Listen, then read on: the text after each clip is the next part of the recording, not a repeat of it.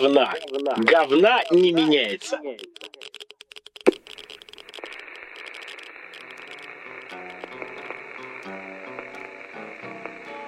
I don't want to set the world on fire. Здравствуйте, дорогие слушатели! С вами очередной подкаст «Мира фантастики». И сегодня мы собрались теплой ламповой компании обсудить одну из самых теплых и ламповых игровых серий. Повод у нас хороший. Самой главной игре из этой серии исполняется с ума сойти Данила, поправь меня, если я не прав, но, по-моему, четверть века. Все так. И ради этого, естественно, грех не поговорить. Ну, естественно, поговорим мы про всю серию, а не только про одну эту игру. Хотя, конечно же, можно было бы посвятить подкаст исключительно ей, потому что она вечная, она культовая, она безграничная, в нее можно играть, как это делал в свое время я, десятки раз. Ну, о чем мы будем сегодня говорить? Хватит тянуть интригу за хвост.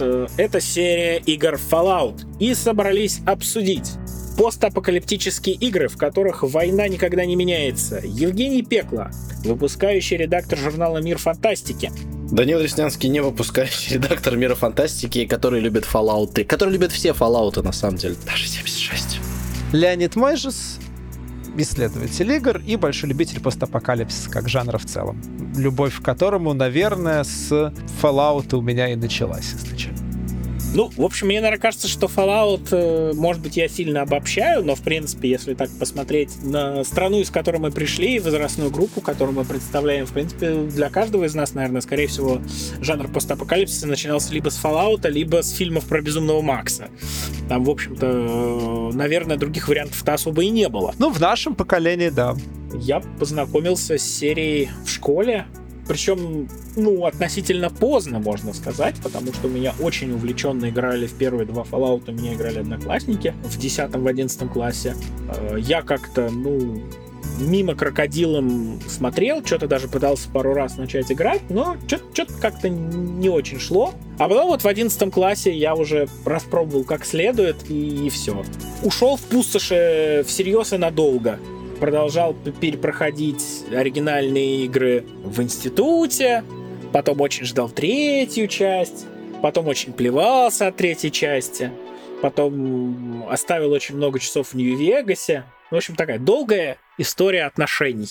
Для меня, наверное, Fallout начался как часть такой большой группы RPG. У меня был тоже в школе хороший друг, который в какой-то момент как-то вот решил меня образовывать на тему того, какие вообще бывают RPG. Да, я до этого толком них не знал, не играл, и он мне так сплошняком показывал там, Baldur's Gate 2, Wizardry 8, Arcanum, да, из разных совершенно жанров. И вот среди всего прочего, вот, вот в этом пучке ко мне пришел Fallout. Наверное, тогда Fallout понравился мне больше всего. Может быть, с Арканом можно было сравнить. Да, меня совершенно поразила как раз в обоих этих играх свобода, которую они давали.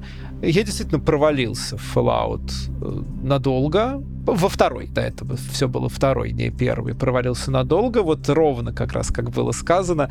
Я буквально, я проходил его до конца и начинал заново. То есть даже паузы не делал. Вот, вот был такой, как бы, это такое занятие, да, дойти до конца, скипнуть финальный ролик и начать создавать нового персонажа. Я прошел его так, ну, раз 15, наверное. И потом, как, как рукой, да, я перестал в него играть. И, ну, немножко забегая вперед, сразу скажу, что третьего Fallout я не особенно ждал. То есть я ждал его тогда, но когда я увидел просто скриншот уже из третьего Fallout, я понял, что, ну, что игра будет очень другой. Я не могу сказать, что я понял, что она будет плохой, но понял, что это не будет вот та игра, которая мне понравилась, и дело даже не только в том, что в детство назад не вернется, но и в том, что просто очевидно, что, скажем, изменение положения камеры наводил на мысль, что просто ну, игровой процесс будет фундаментально отличаться. Это оказалось правдой, к несчастью. Я тоже начал играть в Fallout в школе, причем у меня знакомство с Fallout было двухэтапным, потому что первый раз у меня мой лучший друг, который Тогда это, я считаю, он был для меня как бы иконой игрового вкуса. Я вот у него все время брал диски, заходил его, да. Он меня реально познакомил с огромным количеством игр, потому что я, ну это вот начало 2000-х, я играл в основном вот прям в самые-самые мейнстрим. Ну там GTA, Counter-Strike, Warcraft, вот Diablo. И я особо куда-то не шарил. А он как-то привел меня к себе, говорит, смотри, как офигенно здесь в мясо разрываются человеки. Какой здесь мрачняк. Я пришел, посмотрел, думаю, блин, классно, дай мне поиграть. Пришел домой, поставил, а это был второй Fallout. Меня 16 раз изнасиловали в храме испытаний. Я понял, что я испытания не прошел, так сказать. И потом я вернулся к Fallout уже в старшей школе, уже году в 2005-2006, наверное. И меня дико захватило. Я прошел сначала второй, потом я такой, ах, ну надо пройти первый. Прошел первый, он мне понравился еще больше. Потом уже был на носу третий Fallout. Я был тот самый человек, который громче всех кричал кляузы 1С, где коллекционные издания Fallout 3, потому что, если вдруг кто помнит или знает, должны были привести вот эти вот ланчбоксы со статуэточкой и вот со всем прочим, всяким стафом. Тогда у нас только-только начали появляться красивые вот эти зарубежные коллекционки в середине 2000-х, и, и не привезли. Вот, и я отложенные две с половиной тысячи, ну, поменьше, да, там еще сколько, 1800 или 1700 я тогда потратил на другие игры. Вот, ну и, в общем, Fallout, э, он, я настолько фанат Fallout, Fallout, что я все, что похоже на Fallout, где Fallout, можно вот откуда они подсмотрели, что я все это читаю, смотрю и прочее. И я тот самый человек, который поиграл во все части Fallout, даже в богопротивные. И в какой-то смысле даже я их люблю и немножечко уважаю. Вот, вот так. А что вот вам понравилось, когда вы начинали, да, вот, то есть, да, вот упоминал, да, вот мрачняк. Для тебя вот Fallout, когда ты начинал свой, вот, вот что захватило тебя в школе в Fallout? Так, помнишь сейчас? Да, да, очень. Меня захватило, во-первых, то, что там была нетипичная ролевая система. Да, то есть вот там было понятно, во-первых, для чего каждый навык. Вот если ты возьмешь любую там фэнтезийную какую-то РПГ, ты, вот, ты не понимаешь, вот это тебе надо или не надо, вот это что, как работает. Там было все вот настолько приземленно, что я вот я понял, какой же я был дегенерат в младшей, ну как, не младший, там, класс пятый, шестой, я же мог в этом разобраться, но я не тупой. Почему я дропнул, когда меня Скорпион сделал в, в попу жалом кусь?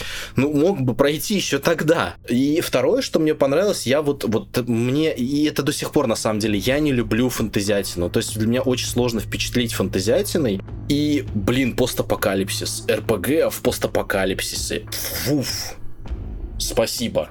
Для тебя это тоже было такое первое вообще знакомство с постапокалипсисом? Или ты вот как раз смотрел какой-нибудь Мэд Макса до этого? Я смотрел Мэд Макса, но я к нему относился спокойно. Я смотрел в детстве. Наверное, это опять же тоже был не первый Мэд Макс, а сто процентов это был либо второй, либо смешной третий вот с этим с куполом, мотоциклами. И какая там певица-то у нас была знаменитая, я уж не помню, которую туда затащили. Вот. И да, вот по сути, вот для меня... Двое заходит, выходит один, двое Ой, заходит, выходит один. один. Вот, для меня именно вообще Fallout открыл столько пластов поп-культуры американской и вообще в принципе поп-культуры, что ни одна вообще игра для меня не открывала. В принципе вообще. За 30 лет, блин, вот за все года моей жизни ни разу не видел такой игры, где столько отсылок, слоев и вот этих приколюх. А вот меня на самом деле вопрос Леонида просто поставил в ступор, потому что я никогда не задавался вопросом, а чем меня Fallout привлек.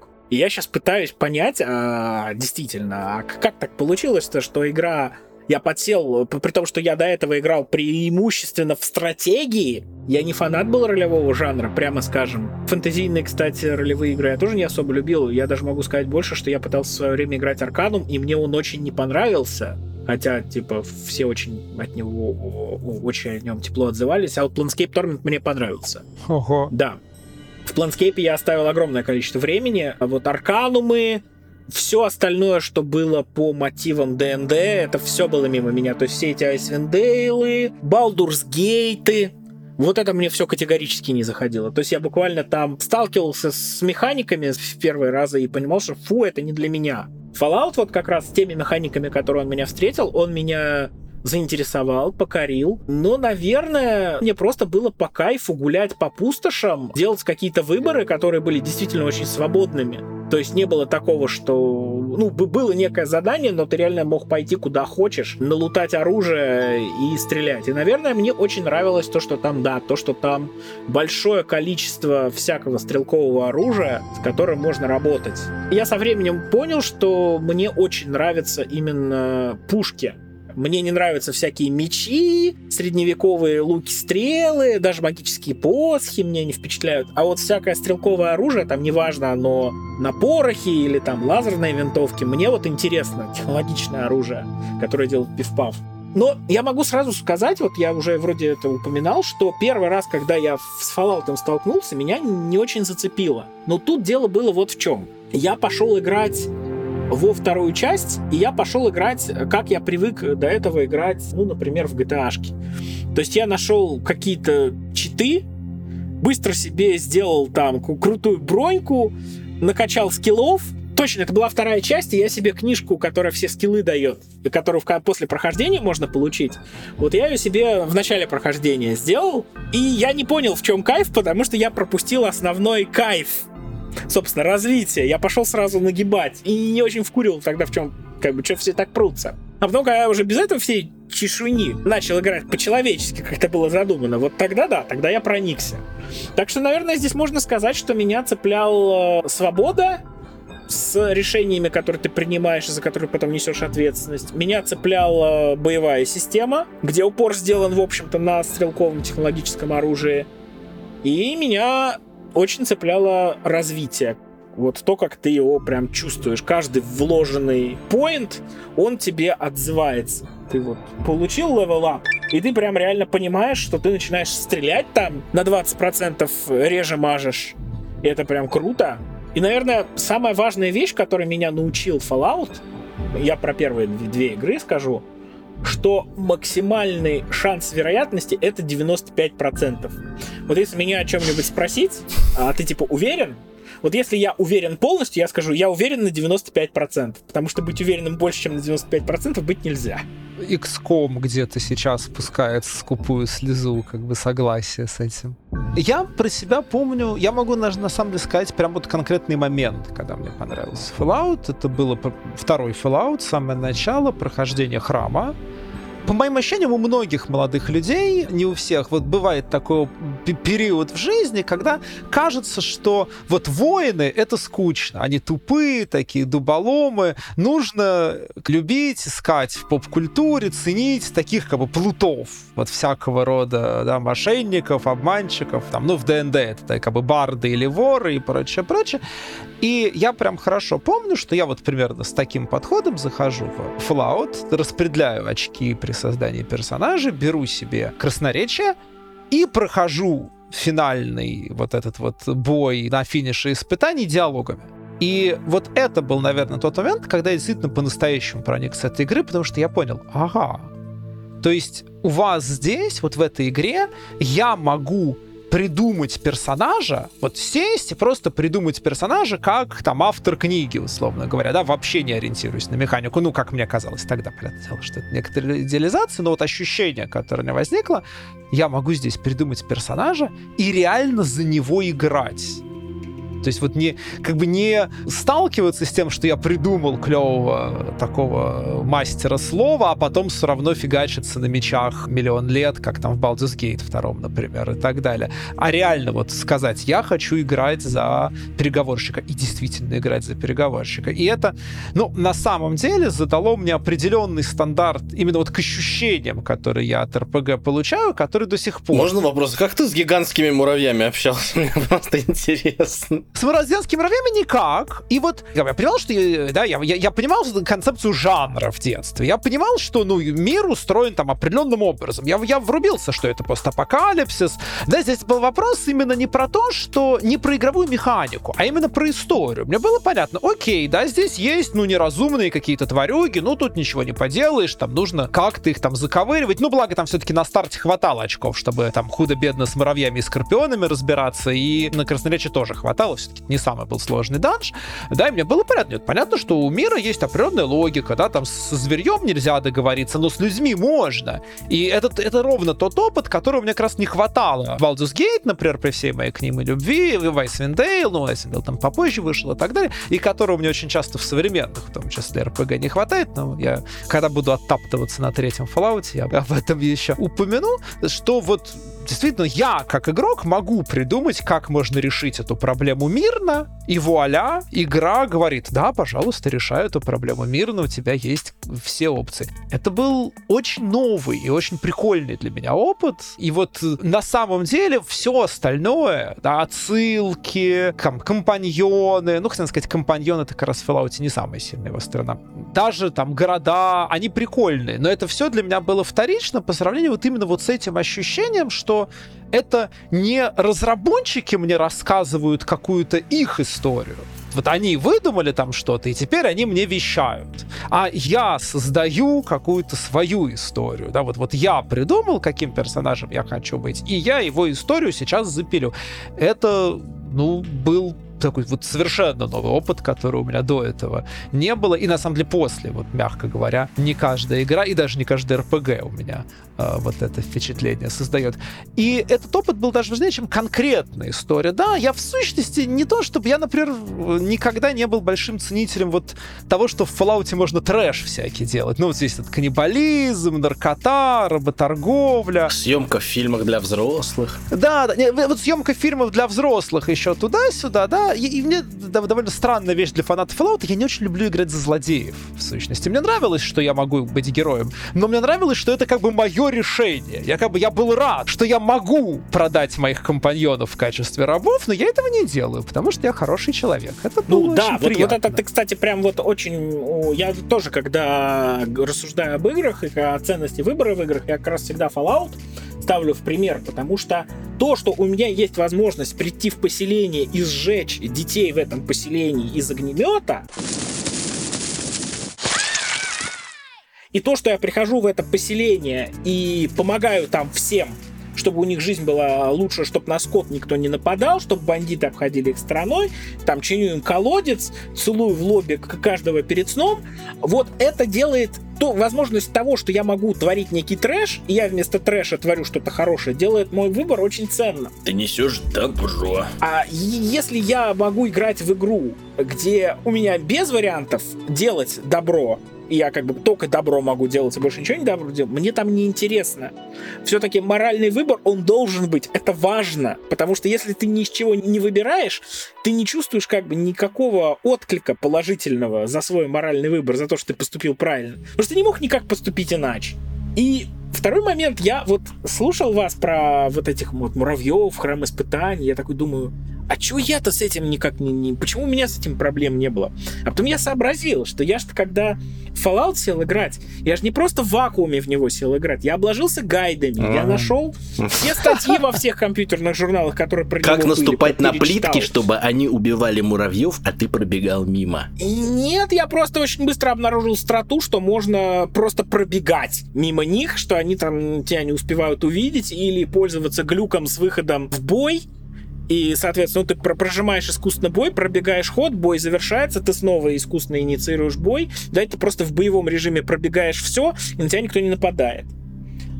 То есть я не просто обложился всеми статьями, я еще потом э, прочитал и распечатал весь сайт Fallout.ru, который был посвящен вот именно Fallout.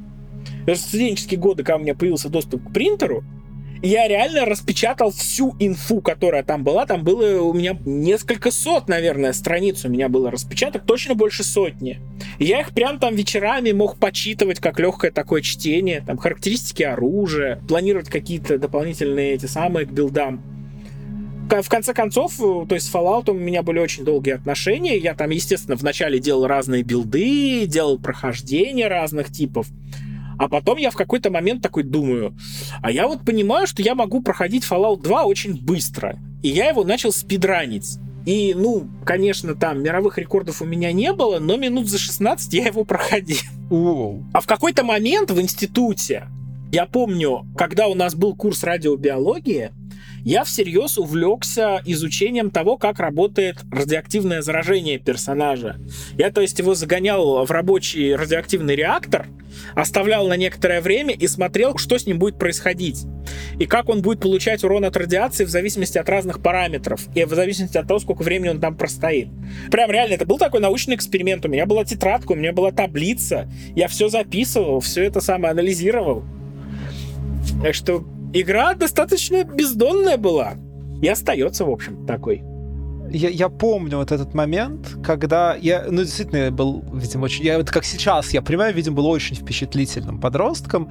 В этот момент какого-то такого дикого разочарования, когда я понял, что я увидел весь контент во втором Fallout что я перестал обнаруживать новые там, ну, потому что я, сам, я, сам, я совсем уже начал его просто исследовать на пофиг, я там ходил, чтобы эти случайные ивенты выстрелы, и вот я понимаю, что все, как бы я увидел весь контент, и это было но как-то немножко неестественно ощущалось, потому что я уже просто привык к этому опыту, да, приходишь домой и еще поисследовать Fallout. Там, а что если вот в этот вот угол пойти, там, а что если вот здесь вот просочиться, и вот все, понимаешь, да, что да, да, дальше как бы контента уже не будет.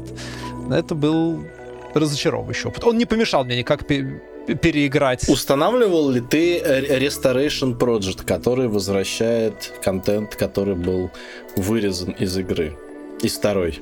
Нет, у меня есть страшное свойство совершенно для человека, который так интересуется играми. Из-за того, что я дико технически неграмотный, я ужасно боюсь... Ну, то есть я все время, когда взаимодействую с любой программой, я ужасно боюсь тронуть, потому что все сломается. Но у меня был еще негативный опыт с модами на Morrowind, который как бы закрепил это. Закрепила такая... А там была какая-то дикая вот история, что я, его поставил, я поставил какие-то моды, он сломался совершенно, мне нужно было его переустанавливать, а у меня не было диска, мне нужно было что-то доставать, то есть там какая-то прям такая неприятная приятная история. Не как сейчас, там, да, как бы в Steam зашел быстренько, бац-бац, как бы все откатил обратно к базовым настройкам. Вот, и я, поэтому я не играл, вот, и я, к несчастью, я очень мало играл в, в такого рода проекты, по этой же причине я совершенно не знаком с многочисленными, насколько я понимаю, в том числе очень крутыми модами уже на беседовские Fallout. Просто у меня прям вот блок какой-то, я прям захожу, я захожу на сайты с модами, хожу, смотрю, какие моды есть, и думаю, как хорошо хорошо, какие люди творческие, талантливые на свете есть. Играть я в это, конечно, не буду.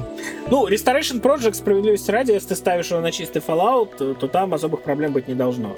Советую попробовать, это не должно вызвать у тебя каких-то проблем. Ставишь чистый Fallout второй, ставишь на него Restoration Project, играешь и получаешь массу удовольствия, потому что это тебя вернет в тот самый подростковый период, когда ты приходил домой, и откапывал во втором Fallout что-то новое.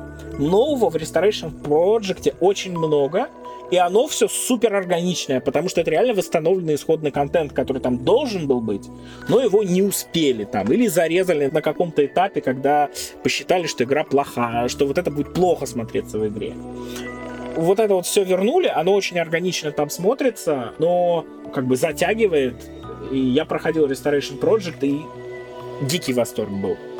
То есть, если бы у меня было побольше времени на то, чтобы перепрохаживать старые игры, вот, которые сюжетные, я бы еще раз, парочку раз Restoration Project бы перепрошел. Ну, если бы ты 150 часов в Starfield не влил бы, то ты нашел время, потому что Fallout проходится, типа...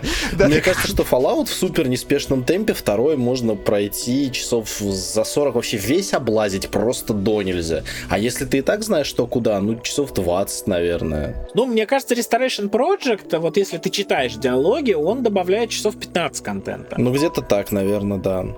Но он хорош, потому что вот он это. все вот эти, причем оно же вот эти все подвисшие части, они они были в оригинальной игре. Ну того же Сулика, да, взять, ты когда с ним разговариваешь, он говорит, что ищет сестру.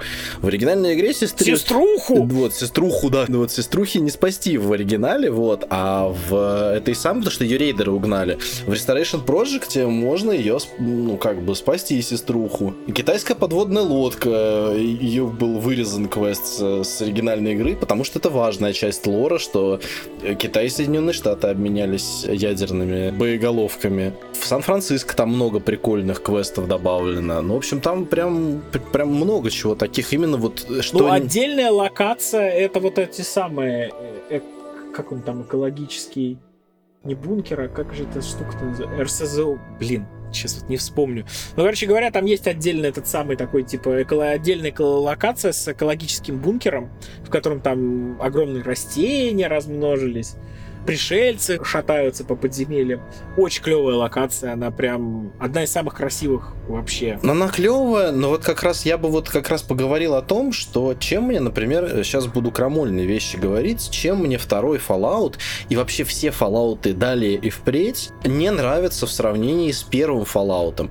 Мне кажется, что количество клоунады, то есть как раз вот этих всяких поп-референсов, чужих, бластеров, каннибалов, ну ладно, каннибал это вполне сюрреалистичная история, да, там чернухи какой-то на грани вот черного юмора, мемов, их стало слишком много, они очень сильно перегнули, и с каждым следующим Fallout какой-то абсолютно выбивающийся из атмосферы дичи, ну, просто стало катастрофически вот с перебором, и в третий, и в четвертый, ну и началось все на самом деле во второй.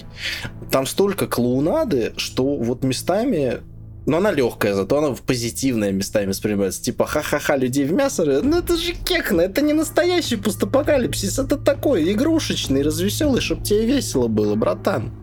Ну, я бы, наверное, в настоящий постапокалипсис я бы, наверное, играть не стал. То есть, типа, игры вроде This War is Mine это не то, где я бы хотел проводить время, потому что мне как бы в реальном мире жесткача всякого хватает. А Fallout это для меня как вселенная, это, наверное, такой, да, парк развлечений где ты можешь примерить на себя роль крутого героя или крутого злодея, если ты хочешь все прямо излазать. Да, у меня было прохождение, где я играл за маньяка и убивал вообще всех, всех в игре и нашел две локации, где нельзя всех убить. Вот это было больно, вот, наверное. Это было грустно. Нет, просто, ну, для меня...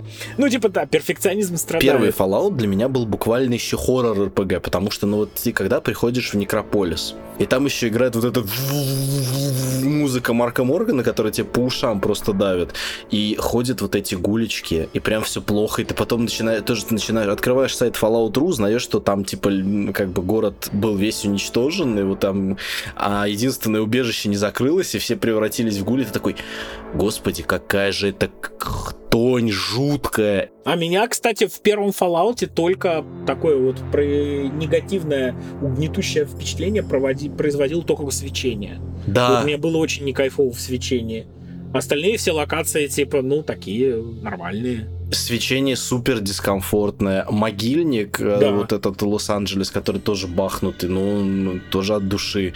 Э, ну, Некрополь, Некрополь это супер страшно. Некрополь, вот для меня это, наверное, одно из самых... Особенно если вечером туда приходишь ночью, и начинаешь вот ходить там под землей, и там миллионы этих гулей, но там разные гули есть, причем типа ну, такие, которые тебе на поверхности, которые с тобой просто не здороваются, типа такая иди отсюда кожаное лицо, светящиеся агрессивные, которые тебе еще радиации обдают, и в самом низу, главное, там такие подземные, которые нормальные, они с тобой разговаривают. Вот, а еще самое грустное, что Некрополь невозможно из-за бага в, оригина... в скриптах в оригинальной игре их невозможно спасти. То есть армия супермутантов да, в Restoration Project можно. Вот, типа всегда э, Некрополь умирает. И ты такой душевно, да. Кстати, еще в каких-то патчах вроде это исправляли.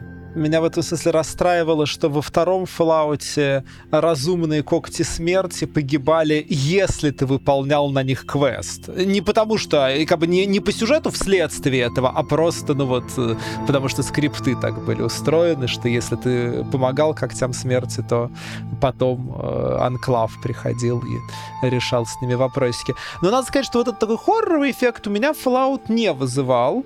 Точнее, нет, вызывал один. Одна конкретная локация локация в Нью-Вегасе. Мне интересно, сможете ли вы предположить, какая? В лагере Цезаря? Не DLC-шная. DLC, DLC. DLC-шная? Блин, ну не знаю, казино, оно просто убогое, по-моему, вот это Dead Money, оно, оно душное. Я из всех DLC-шек, честно, я запомнил только тостер, который пытается захватить мир. Old Old Blues, Все остальное да. для меня просто в одно пятно слилось. Но тостер это гениально а мне... было очень понравились DLC. Причем это, это на самом деле не похоже на меня, потому что я вот сейчас понимаю, что мне не должны были понравиться DLC к Vegas, потому что это ну просто, ну, шутеры, да, это не то, что мне нравится в Fallout, но при этом мне понравилось и это казино, это Сьерра Мадре. Там действительно это был абсолютно такой хоррор для меня опыт, и мне очень понравились... а, Мне очень понравились DLC к Vegas как, как одна история. Там же, собственно, они на них же тебе рассказывают историю цельную персонажа, который перед тобой через них все прошел, и это, конечно, очень круто. Но а, к New Vegas мы, да, еще перейдем, пока я просто как бы все-таки возражу по поводу клоунады. Я бы сказал две вещи. Во-первых, скажем, того, что ты называешь клоунадой, конечно, во второй части стало больше, это очевидно. Но, на мой взгляд, вот мне как раз третья часть не понравилась, потому что для меня она была ближе к первой в этом смысле. Для меня как раз третья часть была гораздо более серьезная, приземленная и, как следствие, скучная потому что мне нравилось именно, что вот второй Fallout, он такой отвязный, что там каждый город, это вот, ну, действительно такой вот парк аттракционов, да, что каждый город это какая-то вот своя такая совсем отъехавшая вот, э, ну, действительно, не знаю, американская горка, да, здесь у нас город гангстеров, здесь у нас такой город э, пародия на классический sci-fi, там, да, вот 50-х годов, как раз там вот город убежище, здесь у нас такой утрированно вестерновый город, ну, понятно, что Fallout весь вестерн, но здесь у нас прям совсем там со шрифом, там совсем, здесь у нас вдруг китайский город, да, это чушь, Здесь криповая ферма из пятницы 13 да, да, да, да, да. Ну, просто первый Fallout уже не был реалистичным. На мой взгляд, второй Fallout, ну просто, как бы это сказать, перестал врать себе о том, как бы, Да, вот перестал врать себе и Подписываюсь под игроку, каждым вот, словом. Как бы кем он был. А как раз в третьем, на мой взгляд, даже просто в силу другой графики. Просто, ну, когда вы делаете вид из глаз, вы уже не, ну, вы уже авто- ап- априори становитесь немножко более реалистичными, да, ну вот просто, ну, само ощущение становится более реалистичным, ну и там, поймите, все, потому там гораздо меньше клевых поселений. Там есть это вот мегатонна, но, во-первых, она на мой взгляд, и могу объяснить, почему более бредовая, чем города из второй части, а во-вторых, она одна такая, и от этого ее бредовость особенно подчеркнута. Там еще есть город детей, он достаточно атмосферный. Там есть город, который в корабле. Да, Ревит Сити. Вот. Ну а что город в корабле? Ну, город на барже, да, у них же нет никакой там интересной культуры по поводу того, что они в корабле. Ну вот, у нас есть город в, в корабле, да, мог быть город не в корабле. Там еще был совершенно страшный, странный, точнее, оазис э, с, с Гарольдом, который врос наконец-то таки. А, Да, да, да, но и Азис с Гарольдом, и Little Lamplight, я даже помню, как называется детская локация. Ну, во-первых, там как бы знаменитая... Ну, для меня это была не очень большая проблема, что нельзя убивать детей, но да, здесь можно вспомнить вот это вот, да, всеобщее возмущение, что в третьем Fallout убрали возможность инфини... Я так с этого горел. Я так с этого горел просто. Я тебе передать не могу. Честно скажу, узнал о том, что в третьем Fallout нельзя убивать детей из интернета, потому что мне в голову не приходило проверять. Я как-то, честно скажу, это очень такой маленький спрос у меня был на механику убийства детей как-то, так что здесь не могу сказать, что я был сильно возмущен. Ну, просто в, в предыдущих частях тебе давали п- этот самый негативный этот child killer, и ну, как бы с тобой половина героев просто прекращала разговаривать. Так себе было возможность убивать детей. Ну, ти- типа, ты мог это сделать, но да, ты, ты как бы получал с этого очень жесткие последствия. Но как и от копки бы, могил. да. В общем-то, там тоже можно было много чего Ну, полезного могилы я найти. копал в- практически всегда, и пофиг было с на этот в Grave Там можно было спасти, гу- спасти гулечку, копая могилы. Призрака, призрака, у призрака упокоить Нет, надо нет. было. Рядом с... э, Это квест. А рядом с Нью-Рино, если начинать копать все могилы, там гигантское же это кладбище на Голгофе, Кладбище, да. и там большая часть могил ты выкапываешь, ну и просто какой-то лут, там, скучный. А из одной из могил, если ее выкопать, оттуда выходит гуль, говорит себе там в духе «Спасибо, братан, они тут все поехавшие какие-то» и уходят. Э, Вот. Это вот как раз одна из тех вещей, за которые я очень люблю. Может быть, не гуль, может быть, просто человек, которому техасские похороны организовали, но, по-моему, гуль. Вот, это как раз один из тех моментов, за которых я эту игру очень-очень полюбил. Да, но мы, собственно, в сущности перешли к третьему Fallout. И вот расскажи, чем ты, как бы, двум людям, которые ненавидят третий Fallout, а чем он тебе, собственно, так и нравится? Мне понравился третий Fallout. Ну, во-первых, это был 2008 год, и я тогда был еще все-таки относительно не избалованным юношей в плане качества игр. Плюс я ну, довольно спокойно относился к лору Fallout, то есть ну, после, после того, как вторая часть да, стала повеселее и еще менее реалистичной, я понял такой, ну Fallout может делать чего хочешь, он все еще останется Fallout. Мне нравятся игры Bethesda, вот э, Oblivion с пушками это ну, не самое плохое, что можно было придумать. Причем самое интересное, что спустя какое-то количество лет я решил перепройти Fallout и DLC к нему, я допрошел до середины игры, честно, вот просто местами кокорежась, э, в первую очередь от технического состояния, и я по какой-то причине начал с самых ужасных DLC, ну то есть вот прям, там просто из четырех DLC, которые есть к третьему Fallout, не говно, один, это The Pit.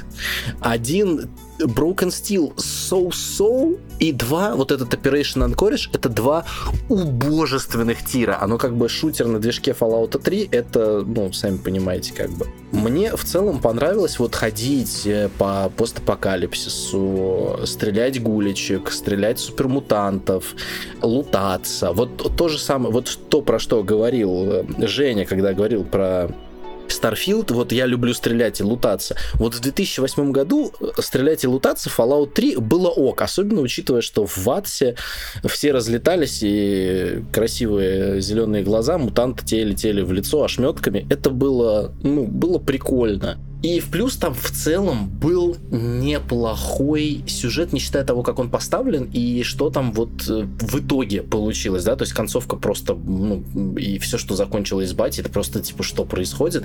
Там было шикарное вступление, ты рождался в убежище, вот там этот генератор, ты буквально выходишь из... Ой, ну, в смысле, вы понимаете, да, как бы ты, вот прям, там прям сцена, как вот ты появляешься на свет, и яркий свет тебе бьет в лицо, и там первый твой крик, и ты ходишь в я ясельки, и тебе дают первую духовую винтовочку, которую ты по тараканчикам стреляешь, они по кривой физике разлетаются. Это же просто...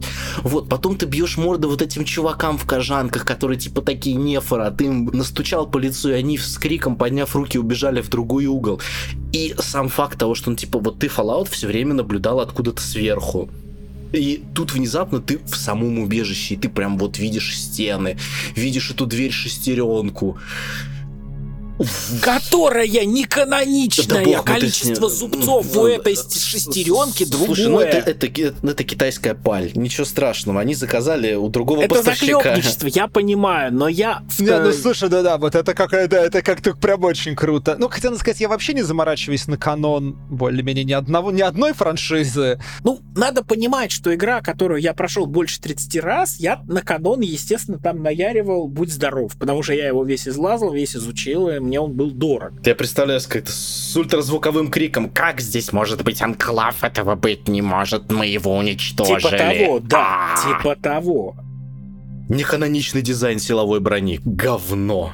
Ну, кстати, он реально говно. Да. Ты вот просто вот описываешь, чтобы все мои эмоции. Так я такие Плюс же испытывал, в принципе. Плюс э, игра была серая, блевотно совершенно серая. Зеленый фильтр кал. Да.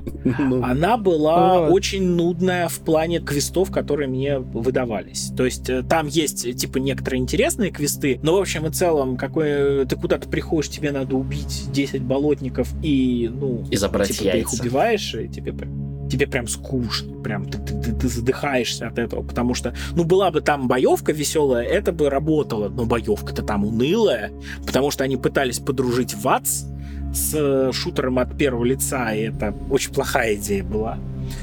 И вот эти вот факторы, они накапливались, накапливались, накапливались. И, ну, то есть надо понимать, что насколько сильно было мое ожидание Fallout. Я тогда работал в школе. А, ну, вот у нас была практика в педвузе, и я тогда работал в школе, вот когда вышел Fallout. И я с собой носил ноутбук, чтобы вот показывать там всякие лекции, читать все такое, и я вот просто играл в него на переменах. Типа урок провел, включил Fallout, играю. Там кто-то из учеников подходит, совет подает. И на разочарование Это от игры было колоссальным. Отдельное, конечно, разочарование это то, насколько она очень плоха в плане оптимизации, в плане работы. А, Я несколько лет назад, ну, может, парочку, меня, короче, что-то стукнуло по я такой думаю, ну, можно же перепройти сейчас нормально по-человечески Fallout 3. Вот сейчас я накачу парочку модов, которые графику улучшают, и пойду пройду. Может быть, свежим глазом. HD текстур пак от Васяна. Да, да, да, да, да. Может быть, вот свежим взглядом посмотрю, и мне не будет так противно. И я ее типа запускаю, я её запускаю даже и до того, как еще моды накачиваю. Я просто ее запускаю, чтобы типа там по- по- повыкнуться, понять, что скачать, прикинуть. И она у меня вылетает через 5 минут. Я такой, точно, она же так делает. И она так делает просто постоянно. Движок рождает постоянно какие-то глюки дикие, какие-то текстуры отваливающиеся, какие-то типозы. Вот, вот все, за что ругали Киберпанк, этого было на старте в Fallout, да и не только на старте. Этого в Fallout гораздо больше было, чем я это видел в Киберпанке на старте. Ну, то есть, я, я, короче, я сражался с этой игрой, потому что я ее очень ждал, но мое разочарование было необъятно. Я не уверен даже, что я первое прохождение я закончил до конца. По-моему, я ее дропнул в итоге. Очень расстроенным. При этом, что первое впечатление, типа, да, вот когда ты рождаешься, как там у тебя вот этот квест в убежище, они были мега позитивными, но весь как бы кайф от игры закончился в мегатонне, потому что я понял, что стрельба кривая, э, квесты унылые, и ощущения, которые дает игра, их, э, вот, которые мне давала вторая часть, и первая часть, то, за что я, собственно, любил серию. И даже, собственно говоря, Fallout Tactics. Вот этого нифига ничего нет. Но надо признать, что спустя годы я не стал относиться лучше к Fallout 3, но я признаю, что идея сделать игру трехмерной, там, с видом от третьего лица или от первого, это уже там, вопрос отдельный, но перенести ее в нормальное полноценное 3D, где все крупное и можно все рассмотреть, это очень правильная идея была. Просто она была в то время, ее нельзя было сделать по-человечески, и ну, графика еще не позволяла. И Bethesda, конечно, не лучший кандидат был для того, чтобы переносить эту вселенную. Ну, просто потому что они не очень в механике, которые... Чтобы игра радовала. Удивительно, я понимаю, что у меня совершенно... При том, что ну, как бы я согласен в плане оценок Fallout. Сожалению, у меня совершенно другой опыт. Во-первых, у меня не было ни- никаких технических проблем с третьим Fallout вообще. Во-вторых, мне очень понравилась боевая механика третьего Fallout, потому что я ненавижу шутеры. Ну, то есть, как... Оно мне понравилось немножко в модели анекдота про «Купи козу». Как бы понятно, что хотел бы я, чтобы там была изометрический вид и пошаговые боевки, но как бы, когда я увидел, что просто на скриншотах, что это будет шутер, я совсем приуныл. Когда я узнал, что, ну, на самом деле стрелять не нужно, а, а нужно как бы ватс нажимать, я понял, что да, здорово, когда там еще эти ролики прикольные, как там все разлетаются, все падают и так далее. Я прям проникся этой системой. И я согласен с тем, что первые 15 минут и третьего, и четвертого, кстати, Fallout это лучшие части в обоих этих играх. Просто вот просто дальше все только как бы только вниз. В четвертом я прям готов на этом настаивать, в третьем готов как бы со- со мной можно спорить. Но для меня основная, конечно, вот то, что вот, вот из-за чего мне совсем не понравился третий Fallout. Во-первых, действительно серый фильм, но это перестал быть вестерном, и они не нашли никакой, э, никакой другой эстетики. То есть дело не в том, что Fallout должен был бы обязательно быть вестерном, но он должен был быть чем-то. Да? Первые две части были вестерном, это было клево.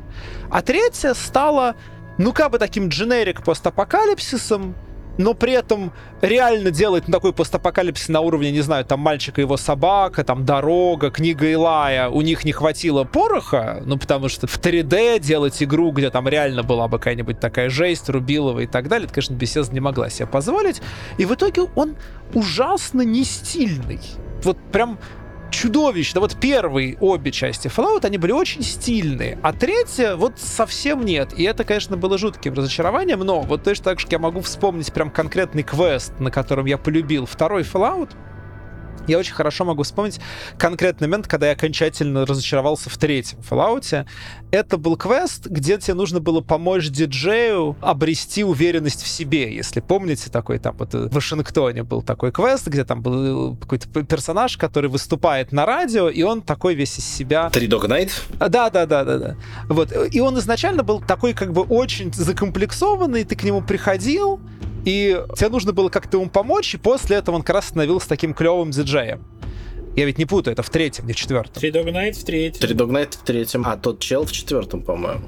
Три Dog Night нормально с собой все, да, это в четвертом, да-да-да. Да, да, три, вот, вот он тоже сказал, да, да, виноват, да, в четвертом, в четвертом. Но вот все-таки пожалуюсь, потому что для меня это было некоторое такое воплощение разочарования. Да, вот четвертый, видимо, дошел до терминальной стадии из-за этого, но я, в общем, его и дропнул я прихожу к этому персонажу, и мне дают квест. Вот у нас есть персонаж, он как-то не уверен в себе, помоги ему. Как бы игрок, говорит мне игра. А как ему нужно помочь? Ну, естественно, нужно убить кого-то.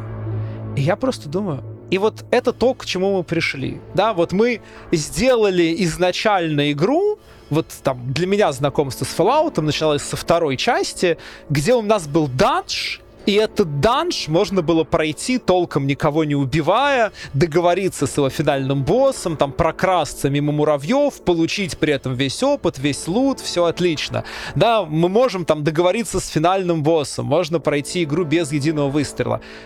И вот как бы та же франшиза, и у нас квест с абсолютно социальной завязкой, да, с абсолютно, ну вот никакого отношения к насилию не имеющий. И единственный способ, это единственный, подчеркну, да, не, не один из, а единственный способ выполнить этот квест, это прикончить там трех рейдеров каких-то, которые там, я уже не помню, честно говоря, там то ли они его булили, то ли просто там как-то вот нужно было ему показать, как быть настоящим мужиком. И я понял, окей, ладно, как бы э, каждый день мы уходим все дальше от Господа, я как-то дальше не как бы, да, просто...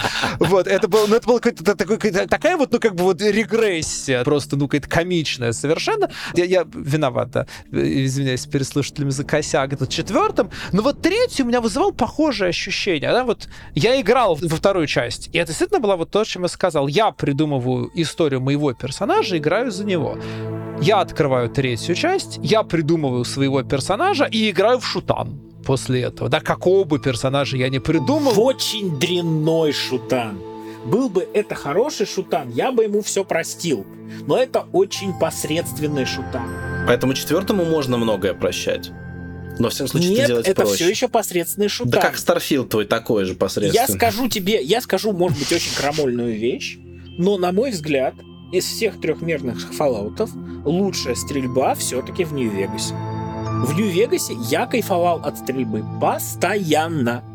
Я начинаю с дрянной винтовкой, которая вот буквально... Мы, там мушку не видно практически, потому что она вся ржавая, кривая, косая. Я там с нее убиваю муравьев, матюгаюсь. Я думал, ты виду, помнишь мушки, которые подлетали к тебе в Нью-Вегасе, два раза делали и ты откисл. Да, и вот этих мух я тоже из нее убивал. Но что происходит дальше? С этой винтовкой, она кривая косая, ее качает. Я чуть-чуть прокачался. Я нашел парочку этих самых оружейных модификаций, прикрутил к этой винтовке. И что я дальше делаю? Я с э, 150 шагов из этой винтовки укладываю там рейдера, который э, вот на горизонте его силуэт, он меньше этой моей мушки. То есть и я начинаю кайфовать. Я чувствую, что каждое мое взаимодействие с оружием, оно меняет это оружие. То есть и, мои скиллы растут. В четвертой части тоже можно оружейные модули ставить.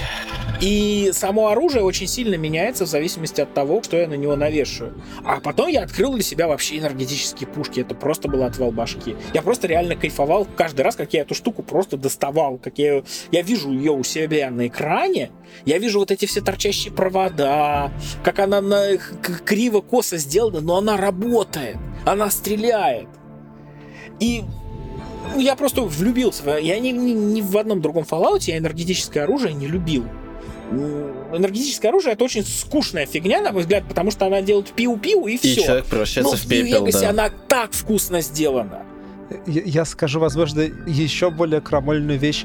Я рационально понимаю, что это не так, но эмоционально я не вижу никакой разницы между пострелушками в Fallout New Vegas, Fallout 3 и Fallout 4. Ну, слушайте, для Fallout 4 все-таки позвали, они поняли, что все плохо, они позвали одного из бывших дизайнеров Destiny и позвали своих напарников из Machine Games. И, ну, там стрельба хотя бы на шутер похожа. Это не, не то чтобы сильный комплимент, но тем не менее. На самом деле, лучшая боевая система все еще Fallout 2 и Fallout 1, потому что то, как там все сделано по тактике и красиво, там даже реал-тайм не нужен. То есть, ну, и все, что, все, чем мне не, не хватало э, визуально, я читал в зеленом окошке в углу, как там у кого глаза Да, вылетели. Зеленое и- окошко это отдельная любовь, и, и это то, чего я Ре- просто. э, не Реал-тайм пон- вообще не нужен. В общем, Я да. вообще не понимаю. Ну, то есть у меня, типа, до сих пор дерутся два человека в голове. Один говорит, да ну, зачем в трехмерном а, Fallout нужно зеленое окошко с текстом? А другой говорит, ты что, дурак? Зеленое окошко с текстом это лучшее, что было в Fallout. И они до сих пор дерутся, они до сих пор не могут э, прийти к какому-то единому мнению, потому что, ну, блин, это же действительно настолько здорово, как когда ты взаимодействуешь с вселенной не только за счет того, как ее дизайнер нарисовал, но еще за счет каких-то едких комментариев, вот как заметки на полях от гейммастера. Это ре- реально для меня была всегда са- самая любимая в Fallout. Найти какой-нибудь особо прикольный едкий комментарий. Это было гораздо круче, чем ты там монстра какого-то прибьешь, build крутой соберешь. Ты читаешь сообщение о том, что у тебя, ты ходил по кислоте, у тебя вылез, вырос шестой палец на ноге. Вот! Вот она прям магия Fallout. Я, я бы хотел по поводу Fallout 3 добавить и уж поговорить дальше, там все, что было, все, чего не было. Мне единственное, что реально меня очень закисло от Fallout 3, это система кармы, которая там была, которая была бинарная, либо злобная, либо добрая. Вообще вся игра очень сильно вот в эту черно-белую фигню ударилась. То есть есть условное добро и условное зло, где Анклав это однозначное условное зло, э, где паладины братства стали это однозначное добро. И если ты крадешь, даже если это никто не видит, ты понижаешь себе карму, и это прям было вот, наверное, самый большой мой удар, который чуть было, ну, не прекратил мою любовь к Fallout 3, даже тогда, когда он вот вышел. Да, это, это не то, что ты во втором Fallout взрываешь толчок, который дерьмом закидывает весь населенный пункт, и тебя там все начинают. Вот. И, кстати, чем вот, опять же, Fallout уникален и по игровым меркам, да, ведь вот то, что мы сейчас любим, вот эти все, да уже на самом деле ушла эта, да, тенденция, вот эта серая мораль, да, когда ты, в общем-то, делаешь то, что, например, тебе выгодно, и у каждой стороны есть свои какие-то ну, причины что-то делать, и их нельзя назвать вот эти добрые, вот эти злые. Вот Fallout с самого начала был очень хорош в этом плане, что можно найти резоны и смыслы, ну, в общем-то, даже и ну, у того же Анклава, а тех же паладинов братства стали считать мудаками. Вполне себе можно было легко, достаточно. Нет, нет, на мой взгляд, как раз тут не соглашусь. Мне кажется, что в Fallout 2 совершенно очевидная мораль, что Анклав это ко- конченые ублюдки, э, расисты, чертовы какие-то фашисты, и гореть им всем в адском атомном пламени. Ну, только потому, что они твоих а родных братство, ну, украли. норм такие ребятки. Ну, по сути. Слушай, нет, ну, Ну- у них вся идея о том, чтобы очистить человечество от этих самых от недостойных и заселить все чистыми людьми. Ну, ну чем они от фашистов-то отличаются? Ничем. А что братство стали хочет? Оно хочет э, развития и сохранения технологий. Чем это плохо? НКР э, в каком-то смысле тоже очень неплохие ребята были. Да, там у них мозги э, слегка в солдафонскую сторону свернуты, но они все-таки хотят принести порядок на пустоши, и порядок пустошам нужен. Потому что там ад, бардак творится, работорговля на каждом углу, каннибалы лезут, мутанты. Ну, тут просто как бы, да, мы сейчас рискуем сильно выйти вот, как бы, да, с Fallout на весь вот этот вот спор о серой морали, который, да, он очень большой, очень сложный. Я, на мой взгляд, в Fallout была абсолютно простая, э, очевидная, совершенно ясная мораль. Да, мы можем придумать оправдание Анклаву, ну, понимаете, мы там, огромное количество людей, не знаю, воспринимает Империум Warhammer 40 тысяч как положительных ребят, ну, как А в да, смысле это уже нет? как бы это как бы это больше говорит, ну, как бы о воспринимающих, чем это все-таки, ну, анклав настолько, насколько, ну, автор вообще может, там, автор-разработчик в данном случае, показать кого-то как злодеев, анклав показан однозначно как злодеи, да, они Ну, их расисты, с того, что они мир- мирное население расстреливают из пулеметов. которых пришлось цветами Да, да. встречать из убежища. Да, понятно, что, опять же, мы можем там придумывать кому-то какие-то оправдания. Но так-то мы их кому угодно можем придумывать, да, и там какой-нибудь, э, не знаю, фэнтези-игры, которые... Ну, обычно просто фэнтези у нас называют как какой-то радикальный пример. Черно-белые как раз морали, в принципе, при желании, да ради бога. Там берешь, не знаю, Аронакса из Арканума и придумываешь ему оправдание только в путь. А даже придумывать ничего не нужно, он сам его тебе и выдает. Fallout отличался тем, что в нем был какой-то смысл тебе быть злодеем. То есть в нем игра за злодеев не выглядела настолько дебильно. И она тебе пенальти не выписывала за это мгновенное. Да, да, они не, они не были настолько там прямые, да, то есть, ну, ну, да, не, не была настолько идиотской, как там в Baldur's Gate, где, условно говоря, там злой, или там в Neverwinter Nights 2, где злой вариант это было, ну, получить ту же награду, которую тебе и так давали за то, что ты добрый, но при этом еще всем нахамить, как бы всех обидеть и кого-нибудь еще прикончить, да, это вот в этом смысле Fallout был несколько, ну, там, как бы потоньше. Фала... Я скажу больше, даже в Fallout, если ты был злодеем, то ты очень быстро качался в боевом плане и становился, то есть если ты шел по пути, что ты машину убийств всех убиваешь, э, если просто за счет того, что тебе там давали достаточное количество экспы за то, что ты убиваешь всех, ты очень быстро становился overpower, то есть ло- внутри логики мира это было более чем оправданно. Да, тебя там все ненавидят, но тебе плевать, потому что ты можешь застрелить каждого, кто тебя ненавидит. Ты становишься просто главной силой на пустошах, и типа анклав, ну, пусть они бегают. Парни в кроссовках на толстой подошве, бегите отсюда. Мои пушки больше. Но стоит ли нам дальше пойти дальше к Fallout 4 или свернуть в сторону к Fallout New Vegas? Я бы свернул в сторону Нью-Вегаса, потому что я считаю, А что... давайте только сначала свер- хоть, хоть минутку, но поговорим о а, Fallout Tactics. Блистайте. На мой взгляд, эта игра э, прекрасна. Это и прекрасный пример тактики, и прекрасный пример развития вселенной Fallout. То есть, с одной стороны, я от нее получил что? Я получил Fallout в той же изометрии, но с восхитительной графикой. Я до сих пор считаю, что Tactics это одна из самых красивых изометрических игр, которые не просто своего поколения, она до сих пор красиво смотрится. Я очень хотел, чтобы вышел Fallout Online в такой графике. И чтобы первые два Fallout вот на этом движке от Tactics переиздали. Во-вторых, Tactics прекрасно развивал вот эти все концепции второго Fallout насчет юмора. То есть там был миллион пасхальных яиц, там был миллион очень крутых э, случайных встреч. И у меня на самом деле прохождение обычно тактикса всегда сворачивалось по очень простой причине. Я просто уходил получать все прикольные случайные встречи, я их все выбивал. Я такой, ну, ну, типа, все, я получил удовольствие, как бы. А прохождение с нового сюжета мне не даст десятой доли удовольствия, как и получение вот этих всех секретных случайных встреч. Они были вот настолько там классные. Там все еще было окошечко, в котором был юмор. В общем, не знаю, к Тактиксу я до сих пор отношусь очень тепло, очень люблю эту игру. Конечно, я сейчас в нее не переигрываю, но и как тактика она тоже была будь здоров. То есть там приходилось чесать репу и действительно нахрапом там уже в середине игры ты ничего не мог решить, там надо было прям проводить реально разработанные спецоперации. Так что, ну да, там, правда, братство стали уже не в очень выгодном свете, наверное, э, выставлено. Ну, ну и ладно. Я, в конце концов, никогда от них вот настолько не фанател.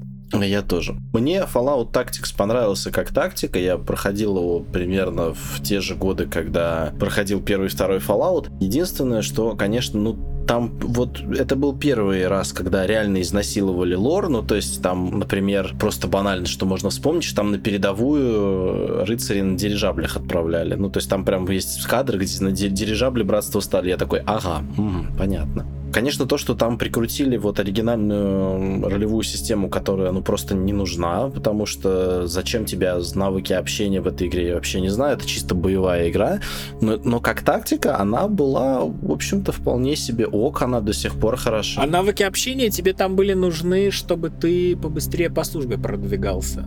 Там, по-моему, все, все, все в это упиралось. Ты там за блюдо брал, тебе звания быстро прищелкивались. А звание это было важно. Ну, всегда можно было просто пофармиться на самом деле. А еще там можно было бы, это самое, там были персонажи Гули, там можно было выйти за пределы характеристик в 10.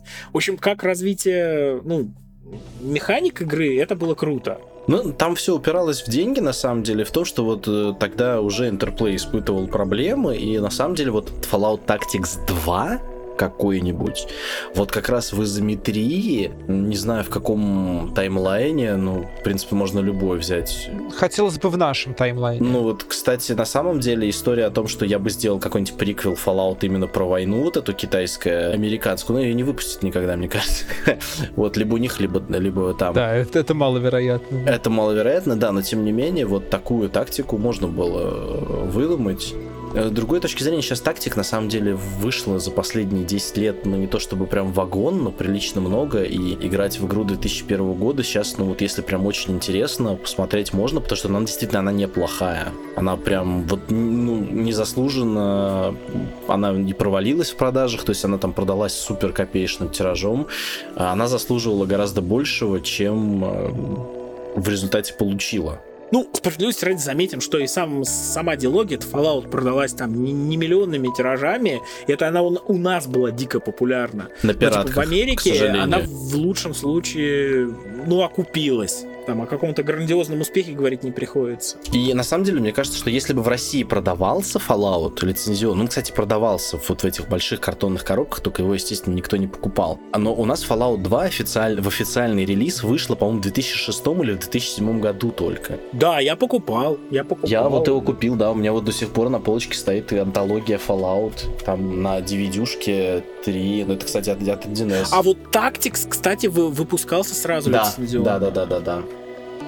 У меня вот было это издание в толстой коробке, там на трех дисках, по-моему. Да, да. Эх, игры на нескольких дисках. Я должен сказать, что вот лично меня Fallout Tactics как раз потерял именно из-за своего решения прикрутить оригинальную систему, потому что из-за этого оказалось очень сильное разочарование. Я думал, что мне, мне сейчас подарят как бы вот тот самый, опять же, опыт ролевой игры, опачки, общения, то все, а меня как бы пихают в тактику. Я как-то чувствую, что какие-то очень противоречивые сигналы получаю из за это, в общем, забросил игру довольно быстро. Может быть, если бы они с самого начала как-то уже так вот как бы ролевую систему бы адаптировали конкретно под ту задачу, которую пытались решать, игра понравилась бы мне больше, да и не вызвала бы. То есть я, я понимаю, конечно, что именно вот какое-то разочарование от того, что это не Fallout 3, а, а как бы вот такой его спин оно именно тогда, да, в детстве для меня стало довольно неприятным. Сейчас, Ну, наверное, наверное тебе и Westland 2 меньше. тогда не очень понравился потому что в нем очень много вайбов от Тактикса. Да, именно от они были него. скорее в плюс. Мне Wasteland 2 не понравился по другой причине. Мне как-то показалось, что они немножко слишком... То есть вот у меня как раз Wasteland 2 вызвал вот это вот ощущение клоунады, которое... Да. Вот как-то Fallout... Мне казалось, что да, отсылки, да, трэш.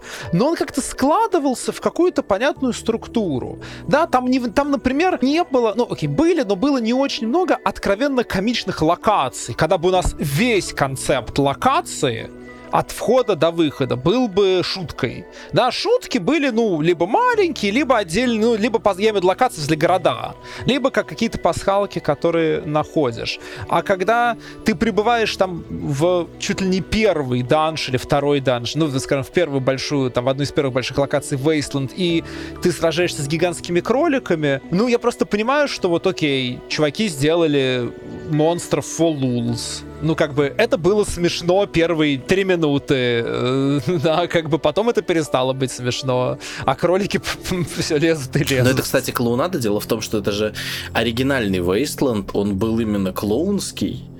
И когда же история с вообще по- появления, в принципе, Fallout заключается в том, что не было прав на Wasteland у Брайана Фарга, и он создал свою как бы команду и игру, и появился Fallout как ответ, ну, как бы как наследник Wasteland. И получается, что Wasteland 2 это наследник наследника. И вот получилось как, что он взял вот, по-моему, худшее от Wasteland и от Fallout, вот, и к сожалению. И я вот тоже, я проходил Wasteland 2, и я когда посмотрел потом на Wasteland 3, увидел, что там еще больше клоунады. И он прям вообще какой-то супер абсурдный. И, и я понял, что я не хочу играть в Wasteland 3, при том, что все, ну, все слагаемые похожи, да, то есть как бы Inxile, там есть люди, которые делали Fallout, саундтрек написал опять Марк Морган, но такое ощущение, что Марк Морган за всю свою жизнь, кроме Fallout, ничего хорошего не сделал. Вот музыки, э, сколько я его не пытался слушать, еще Planescape Torment хороший был, хороший. А Planescape, я бы сказал, бы сильно лучше, чем Fallout по саундтреку. Но это мое мнение. Ну, в Fallout, мне кажется, саундтреку помогало, вот опять же, очень ясное понимание, что мы делаем. Да, мы делаем постапокалиптический абсурдный вестерн очень понятная эстетика. И на музыке она же тоже проявлялась. Были понятные референсы. Ну, гитарные проигрыши такие, да, такие с дисторшеном, да. Да, да, да, да, да, вот. А потом вот Wasteland 2, особенно Wasteland 3, уже вот все, да, вот эта вот стилистическая какая-то целостность, она посыпалась. Стало непонятно, а что мы тут как бы, собственно, делаем, что у нас за мир, как тут все должны выиграть. Ну, вот в, в, во втором Wasteland это было еще не так, в третьем прям ну, от этого сильно Справедливости страдает. ради отметим, что Wasteland давал особенно третий Westland давал восхитительный кооперативный опыт. Это, в принципе, один из самых таких значимых кооперативных опытов, который у меня был. Но игрушка дико багованная. Вот это прям проблема была. Я не знаю, в каком состоянии она пребывает сейчас, но на релизе это был караул. Это прям Ну, директор скат они до сих пор не выпустили. Играть. И второй. У меня был, да, у меня был да. непроходимый. Вообще второй Wasteland. С третьим даже не знаю. Поэтому, опять же, тоже, да, вот я дропнул. Вот, э, причем во втором, наверное, э, вот что я могу отругать, э, за что я могу отругать второй Wasteland, это за то, что он очень медленный. Там ты бегаешь по картам по огромным, и это супер медленно. Что там, где нужно было прям машину делать, чтобы она была везде и каталась очень быстро, вот ее не сделали. Это была печалька. Там был один из самых ярких квестов, наверное, который мне запомнился больше всего в Вестленде. Это когда ты должен 15 минут ходить за черепахой. Вот в этом вся суть Вестленд 2. 15 минут ходить за черепахой. Идеально ну, Согласись, согласись, но это стильно, да, вот здесь, по крайней мере, ну, то есть, как, вот это, вот, это требуется некоторая смелость, чтобы включить это в игру, такое как раз уважаю.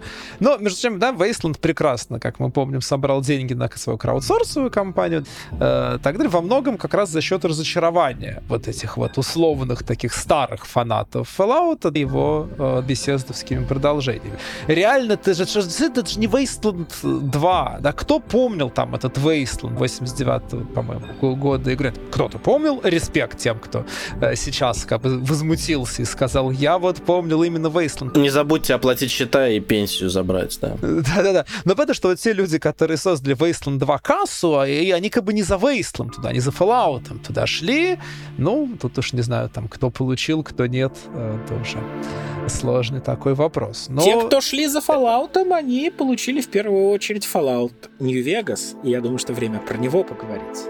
Согласен. Ну вот я просто коротко скажу, что для меня New Vegas стал вот ровно тем опытом, который я хотел от Fallout.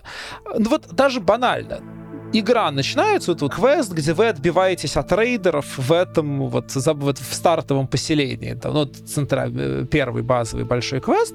И вот он очень флаутский понятно, что это такой геймдизайнерский фан-сервис. Точно так же, как Fallout 2 начинается с того, что нам дают данж, и нам подчеркивают, хочешь, проходи по стелсу, хочешь, убивай всех там из этого оружия, из этого оружия, а вон у тебя финальный босс, там можешь с ним поговорить, можешь его там запинать, можешь там еще что-то придумать. И вот здесь вот то же самое. Вот вам стартовая локация, вот вам простейший, тупейший квест с этими бумерами. В общем, понятно, что реально их можно просто взять пистолет и всех положить. Но нет, вот смотри, смотрите, мы вам дали возможность здесь там динамит одолжить, тут с этим договориться персонажем, тут там с этим договориться персонажем. И вообще весь квест это такой классический вестерновый конфликт. Кто у вас будет стоять на крыше салуна, кто у вас там будет стоять за прилавком да, да. Э, магазина. И ты можешь примкнуть к бандитам, что самое главное и напасть на этот город вместе с ними, и всех положить. Ну да, и да, это да. не руинит тебе игру ты просто отыгрываешь свою плохую роль неблагодарной скотины. Ну, доктора жалко, поэтому я так не сделал.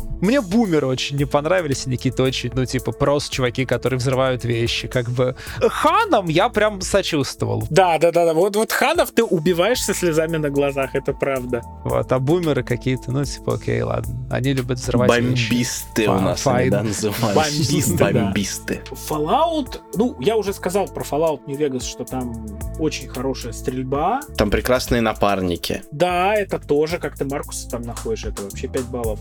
Но Я могу сказать, что, конечно, я очень страдал в этой игре от движка, на который он был сделан. Это прям руинило очень много чего.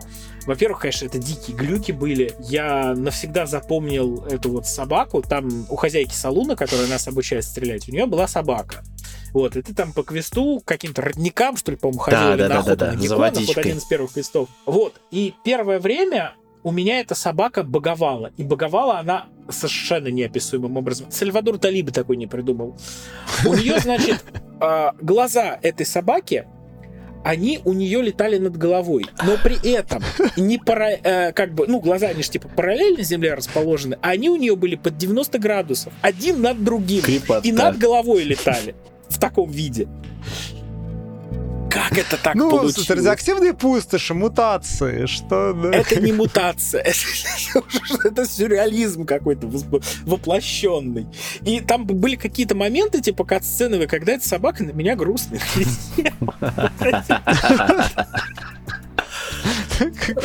Собака грустно глядела на тебя, и ты как бы чувствовал, что она глядит не на твоего персонажа, а прям вот тебе, как бы, Жене Пекла в душу заглядывает, как бы, да, вот, И говорит, убей этот движок. пронзая вре- да, время и пространство, и как бы ломает четвертую Да, но, стену, но да, в остальном как бы игра давала и восхитительную возможность э, для отыгрыша. Вот хочется сравнивать сейчас с Киберпанком, конечно, потому что вот там нам дают реально возможность. Э, Это действительно вот уже э, постапокалиптический парк развлечений, потому что ты можешь реально главный квест решить не только выбрать одну сторону или другую сторону, или третью сторону, а ты можешь сказать, вы все козлы, я беру этот город под свой контроль. И это ну, восхитительно. Это прям прекрасно. Ты можешь немножко заморочиться и стать настоящим хозяином города. И утереть нос и НКР, которые, ну, вроде бы хорошие ребята, но они тупорылые солдафоны, и они душат регион. Легионы Цезаря, ну, они вроде бы как бы какие-то варвары-уроды, но при этом их методы в условиях постапокалипсиса, ну, не выглядят совсем какой-то неоправданной жестокостью. Э, Но То есть, как работает. бы, они примитивные, да, но как бы и время такое примитивное, и место такое примитивное. И Цезарь-то неплохой мужик по-своему. То есть вот здесь реально выбирать какую-то одну из двух сторон мне было, ну, достаточно сложно, потому что я не до конца был готов поддержать НКР. Я точно не хотел поддерживать Мистера Хауса, потому что он мутный. И Легион тоже вот какой-то полного принятия там и симпатии и близко этого не было, конечно. Они, ну, слишком жестокие. Да, они людей, хочется людей распинают, come on, как их поддерживают. Да, хочется, чтобы этот мир, то есть их методы, они очень соответствуют эпохе, и они очень эффективны. Но как бы я не хочу жить в том мире, который они строят. А НКР меня бесит в Нью-Вегасе, потому что их методы неэффективны. Они пытаются построить хороший мир, но они делают это очень неэффективно. Плохо. И вот как бы возможность взять все в свои руки и сделать Нью-Вегас свободным, это классно. Это реально, на мой взгляд, самая хорошая концовка. Да, и при этом, да, в Нью-Вегасе ты пас финального босса, ты можешь уболтать, ты можешь его не, не застрелить. Это возможность есть. Если ты прокачал если ты прокачал там пере- переговоры вот на 100% спич, то да, ты можешь его в конце уговорить э, самого злобного легата Легиона, чтобы он э, ушел без драки, э, согласившись, что все реально потеряно. Ну, НКРовцев там тоже можно уговорить, но с ними проще. Для меня, конечно, опыт с Легионом в Fallout New Vegas был довольно странный, а потому что, ну это может быть даже некоторые, не стоит сказать косяк это разработчиков, потому что их так презентуют, ну, в смысле, да, вот то, что тебе все рассказывают, Легион, Легион, ужас, ужас, потом ты видишь, собственно, эту распятую деревню, там трэш и прочее, прочее, и после этого я совершенно искренне воспринял Легион как монстров не в моральном, а в игромеханическом смысле. А я играл за снайпера. И поэтому, когда я после этого видел патрули Легиона, я начинал по ним стрелять. Ну, это не было моральной позиции. Я просто искренне считал, что ну это монстра такая, да, что ну если я к ним подойду, они на меня нападут, что там... Я, я не осознал, что там вообще, ну, механически есть возможность диалога. Я подумал, ну вот, да, типа, клево там, ну вот местные антагонисты, да, вот там и- и- идут мои противники. Нужно... И меня все время как-то это злило. А почему у меня отношение Легиона ко мне падает? Какое нахрен отношение Легиона там? А отношение, не знаю, этих там Казадоров как бы, не, не падает ко мне, когда я их убиваю, да? Там, Отношение как бы, там, кротокрысов. отношение когтей смерти ко мне, да, там отношение кротокрысов, там как бы они не сильно на меня обиделись, там ничего, все нормально, как бы, вот я только потом, натурально, на втором прохождении я осознал, что вообще-то как бы, ну, с Легионом там можно как-то разговаривать, взаимодействовать и прочее, да, это был такой, ну, странный довольно опыт, ну, немножко, немножко сюрный Они тоже для меня, люди вот, просто наверное. очень недобрые. Ну, будем честны, что там есть люди, с которыми нельзя поговорить, да, там есть финды, например, эти, господи, как их на русском перевели, ну, которые, это банда рейдеров совсем угашенная, которые наркоманы такие, да. Да, и, кстати, между прочим, тоже для меня в Нью-Вегасе было некоторым таким шоком. Нет, конечно, в детишек там все еще нельзя стрелять, но рейдеры там прям такой расчлененкой жестко занимаются, что на момент выхода это прям сильно пронимало. Да. То есть рейдеров ты прям начинаешь ненавидеть, э, просто немножко так посмотрев, что они творят. Ну, вообще, Вегас, кроме того, что он развеселый, как второй, он вернул много чего такого, ну, серьезного. И вот то, что мы называем словом взрослый контент в Fallout, то что третий был все-таки стерильный, со страшной силой. Мгм. И вот эти вот кишки, самое смешное, я очень громко угорал, когда вот это, когда находишь супермутантов, и у них, значит, такие металлические мешки, и там черепа. Я такой думаю, ребята, вы, вы, вы, вы чего? Вы откуда это из, из Обливиона притащили? Такие металлические сетки с черепами. А вот в Нью-Вегасе там реально чернуха. Но самое главное, чем мне Нью-Вегас пора... Ну, вот кроме того, что он механически лучший, там есть ролевой отыгрыш, меня забайтили, меня купили тем, что он супер фан-сервисный по отношению к первым двум частям. Это правда, да. Когда я нашел бывших членов Анклава, вот этих дедов древних, которые там прячутся по пещерам, и которые как бы осознали, что Анклав-то был не очень, э, в общем-то, Мягко говоря. мягко говоря, да, вот. Еще быстро сориентировались. И бывшие анклавовцы могут, ну, типа, одеться в свои старые костюмчики и запилиться и на сторону НКР, и на сторону Легиона. Ты еще обучить носить силовую броню заодно. Плюс у, у- и среди вот напарников, вот Аркейд Геннон, это один из моих любимых вообще напарников, в принципе, из всех ролевых игр. Он мне очень близок по А как духу. же Майрон? Майрон из второго Ну, ну, это, который может тебе ба- баночку нарко- наркоты наварить. Ну, который, да. Ну, да, Не знаю, мне во втором Fallout нравился Кэссиди, и что логично, в Нью-Вегасе мне тоже нравилась Кэссиди. как- Вот. Да, мне, мне нравится, когда персонажи четкие и такие понятные. Как бы, да, вот Кэссиди был очень четким и воспитал свою... Что сказал, что просто это внучка была, это дочка была, воспитал ее так же. Нет, по-моему, это было это сам. По-моему, это дочка была. Мне казалось, там больше лет прошло просто. Я помню, что там подразумевалось, что они взаимодействовали друг с другом, что она его знала, так что, то есть, как бы, не, там, не А я Буна просто любил, казалось, что там- кстати, из вот у меня любимый напарник был Бун. Он, он Бун достаточно прикольный, да. скучный, наверное, но он хорошо стрелял. А по интересности, самая интересная, конечно, это супермутантка была, долбанутая, А, да, да, из да. напарников. Мгм. Вот, вот. Вот это было всегда приключение. Ну, я с ней просто, к несчастью, прям не мог играть, потому что искусственный интеллект напарников в Нью-Вегасе, это, вот это была... Вот, вот, вот так же, как у вас проблемы с техническими какими-то штуками, вот у меня этого не было, но я просто умирал от их поведения в бою. Я просто реально понимал, что вот у меня в бою есть как бы две проблемы. Первое — это враги, которые пытаются меня убить, и второй — это дебил, который как бы ходит рядом со мной, бежит на линию огня, бежит от линии огня, стреляет черт пойми куда и так далее. То есть я ходил с напарниками чисто ради, ну, контента, который напарники давали. Всегда, когда я, ну, оказывался в сложной миссии, я оставлял напарника, чтобы он не мешался и шел проходить все в одиночку. Ну, вот поэтому был хорош Бун, потому что он атаковал издалека и не лез на линию огня. И поэтому была хороша супермутантка, потому что она могла вылезти на линию огня и как бы и уйти живой с нее. Слушайте, ну после, после собачки в первом и втором Fallout, которая подходила на линию огня, начала грызть за пятки врагов, не нанося урона, вот я стерпел всех напарников и в Fallout в Нью-Вегасе, и в третьей части. А помнишь собачку-неудачку из второй части? Проклятая абсолютно штука, но причем из нее можно Да. было сделать полезную, на самом деле, чтобы все там критически мазали, расстреливали себя, роняли оружие, падали на пол. Это было, да, было замечательно. И вот мы приходим к четвертому Fallout. Я очень быстро скажу одну вещь. Я считаю, что первые, как бы, полчаса четвертого Fallout офигенные. Это ровно вот то, что могло бы сделать это потрясающей игрой. если бы они действительно как-то раскрыли бы эту тему, что игрок из старого мира. Но они придумали ее и совершенно не понимали, что с ней делать. Я просто совершенно разочаровался в этой игре, когда, ну, вот я начинаю играть, я играю по старому миру. Классно, мне показывают вот это вот чудесный в духе 50-х футуризм.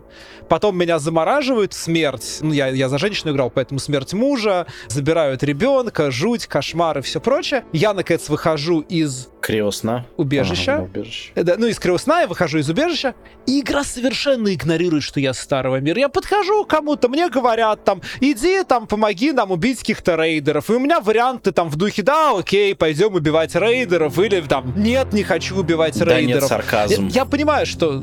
Ну вот, я, как бы, я понимаю, что, ну, как бы, Bethesda никогда не были мастерами, там, как бы, диалогов, но это выглядит просто как издевательство, народ. Но если вы не хотите раскрывать культурный шок человека, который вырос вот в том, что вы показывали, ну, зафига вы ввели эту первую главу? Ну, кто вас, как бы, тянул? Ну, как-то... И даже, здесь даже не нужно было каких-то, ну, там, сложных механик придумать. Ну, просто там в первые, там, несколько часов игры написать, ну, пару лишних реплик в диалогах, которые хотя бы, ну, давали вот игроку возможность почувствовать, что да, его персонаж офигевает от всего, что Да-да-да, это ты происходит еще в вокруг. Starfield не играл, где персонаж, который уже все это переживал в квестах, э, не может, э, соответственно, сказать «Ха-ха-ха, ты злодей, я знаю весь твой план». Ну, вот, Bethesda. А, слушай, а знаешь у меня от начала игры какие были прям вайбы э, от четвертого Fallout? Я все время чувствовал, что я играю в Rage по второму разу.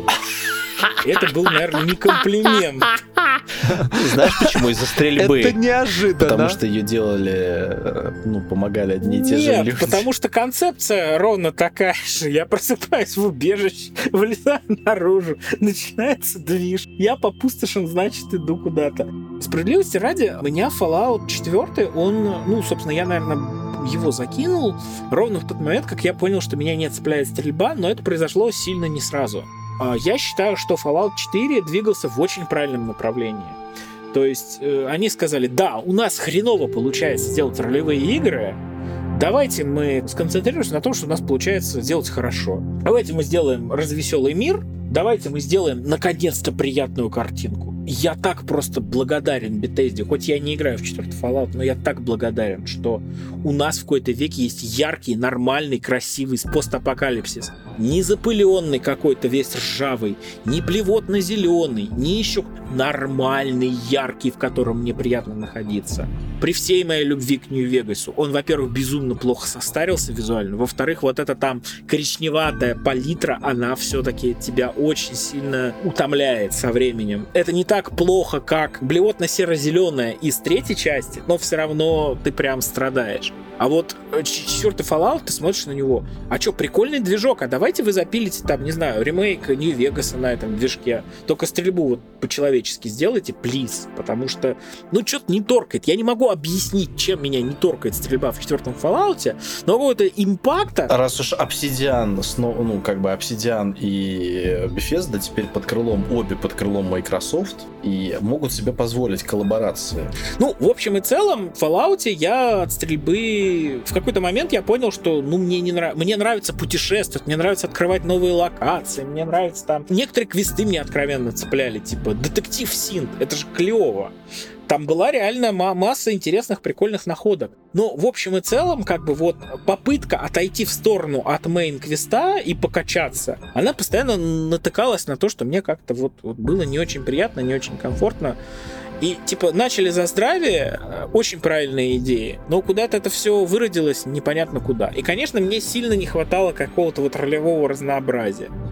Еще, кстати, отдельно мне не нравилась механика поселений, потому что я считаю, что она очень унылая, хотя позволяет делать там просто страшные вещи, дюпать предметы, становиться властелином мира, но само по себе строительство поселения я нахожу ужасно скучной механикой. А оборона, блин, поселение, ещ- еще одно поселение нуждается в твоей защите. Ну, типа вот это вот все, да. Это все могло бы быть хорошим на уровне концепта, но вот... Да. Мне не нравятся вот эти вот пляски вокруг силовой брони. Почему я не могу ее по-человечески носить? Почему ее надо было в какую-то в категорию временных усилений сделать? И я постоянно должен батарейки к ней какие-то таскать. Ну, блин, ну... Вы, убиваете все веселье. В общем, ну не знаю, к четвертому Fallout я, с одной стороны, отношусь очень тепло в том плане, что мне нравится визуал, мне нравится стиль этой игры, мне нравятся многие сюжетные ветки в этой игре, потому что я нахожу их интересными. Но вот полировки деталей мне не хватает, чтобы я в эту игру мог остаться. То есть вот Starfield, на мой взгляд, это идеальный Fallout 4 в том плане, что типа мне дают классную стрельбу, от которой я кайфую. Мне дают классную стрельбу и классный лутинг. То есть я лутаю вещи, получаю с этого удовольствие. В четвертом Fallout я не получал удовольствия от лута. Если вам нужен Fallout в космосе, поиграйте в Outer Worlds. От Obsidian. Авторов Нью-Вегаса. Они молодцы. Пожалуйста. Ну, надо сказать, Outer Worlds, на мой взгляд, самая слабая из их игр. Нет, первый Pillars of Eternity. Мне... А, да, точно, да, я, я забыл, что они сделали первый Pillars of Да, Eternity. второй да, да, да, виноват. Меня, я вытеснил просто, да, первый Pillars of Eternity, да, был неправ, да. Первый ужасный. Вот в Outer Worlds, к сожалению, это игра, которая как раз для меня не работает вот это вот принятие хороших решений. Потому что ты можешь там вроде бы отыграть злодея, но по факту это... А там не надо, это все, я не знаю, вполне себе Fallout здорового человека, честно говоря. Вот Outer Worlds, он как раз вот именно очень похож тоже на второй Fallout, только в космосе. Ну, стрельба Мрачный там- и веселый. Стрельба средненькая, но лучше, чем в Нью-Вегасе. Да. Стрельба средняя. Прокачка довольно веселая, но в целом игра, которую ты типа проходишь один раз, и ну второй раз не особо. Ты пытаешься, то есть как у меня было с Outer Worlds, я прошел ее один раз, я, я смотрю, о, тут можно так, вот тут вроде такая вариативность офигенская, сейчас я все это попробую, я начинаю второе прохождение, начинаю принимать какие-то другие решения, другую прокачку делать, и понимаю, что все это как-то, ну, не особо дает мне какой-то другой опыт, что игра только прикидывается, что в ней вагон и маленькая тележка выборов, а по сути дела, то, что я какие-то другие выборы произвел, не дает мне какого-то нового опыта и новых эмоций.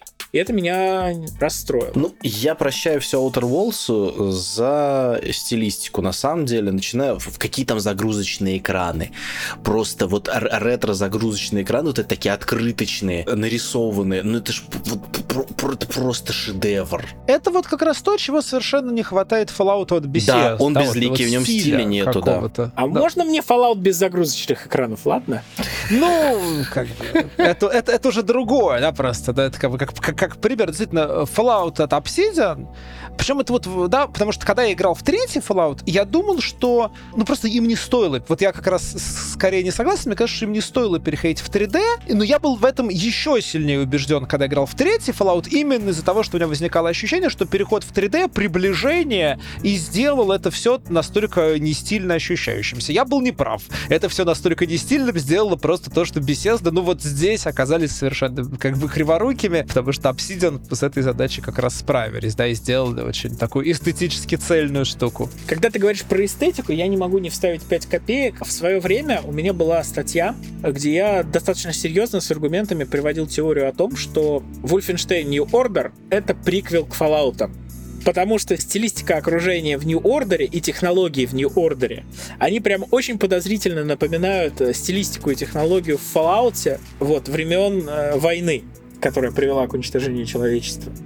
И с точки зрения авторских прав, это по- поскольку они уже э, обе вселенные находились под крылом Bethesda, это тоже можно было организовать. Но это что-то вроде в духе теории того, что Сив последний Dishonored, это как бы п- происходит в одном и том же мире, да, это, Нет, это прикольно такое. А, Но на самом деле нам нужно закругляться. Есть еще одна, наверное, такая тема. Почему, собственно, вот Подожди, Fallout а вы- 76, Fallout 76. Давайте ну, я скажу а несколько? Ну, слов хорошо. про 76. Да, давай. Буквально в трех словах. Рази- Семь- 76 слов, как бы по, по- по одному на...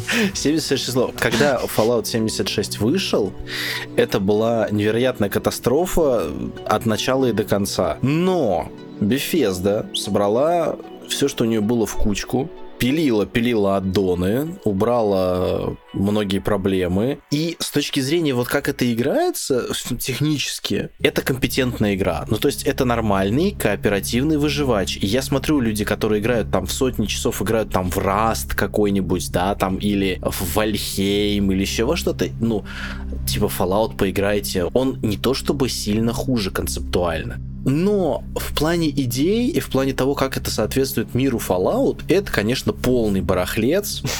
Это супер ленивая фигня, заканчивая то, что финальный босс э, оригинальной игры это перерисованный дракон из Скайрима, вплоть до того, что у него и написанный тот же самый. То есть просто ему натянули новые текстуры, а в чуть более высоком разрешении. А что этот движок не предназначен для онлайна, поэтому там очень странные онлайн взаимодействия.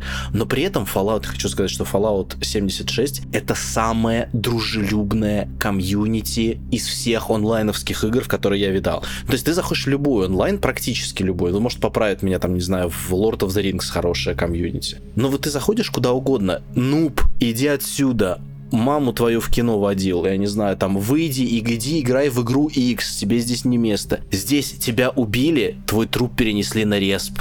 Помню, я встретил мужика из другой фракции, который был на 10 уровней меньше. Он скинул все сильное оружие, чтобы я подобрал, и мы на равных пвпшились. А я помню, что я где-то помирал тоже там в пустыне, пришел какой-то рандомный чел, проходя мимо, он просто кинул мне под ноги гору стимпаков и убежал дальше там супер приветливые люди. То есть, чтобы найти там кого-то напарники для квестов, напарники там для данженов, вообще нет проблем. И эта игра до сих пор живет, я думаю, что во многом, не только за счет того, что Bethesda какие-то, ну, поддержку оказывает, а что там на самом деле вот эти контентные паки, они не очень большие. И вот за пять лет с релиза прошедшие, ну, там не то чтобы сильно много контента появилось. Его и было-то немного, это был реюз ассетов четвертого Fallout. Но именно за счет комьюнити оно живет, поэтому не шутки. Как бы если у вас есть Game Pass, например, Fallout 76 по нему работает, э, можно сходить просто посмотреть. Если вы любите выживачи и кооперативные выживачи, если есть друзья, блин, реально попробуйте, ну вдруг понравится. Типа я, я потратил в нее часов 30, и я, я не то чтобы жалею, вот именно в пересобранный Fallout, потому что когда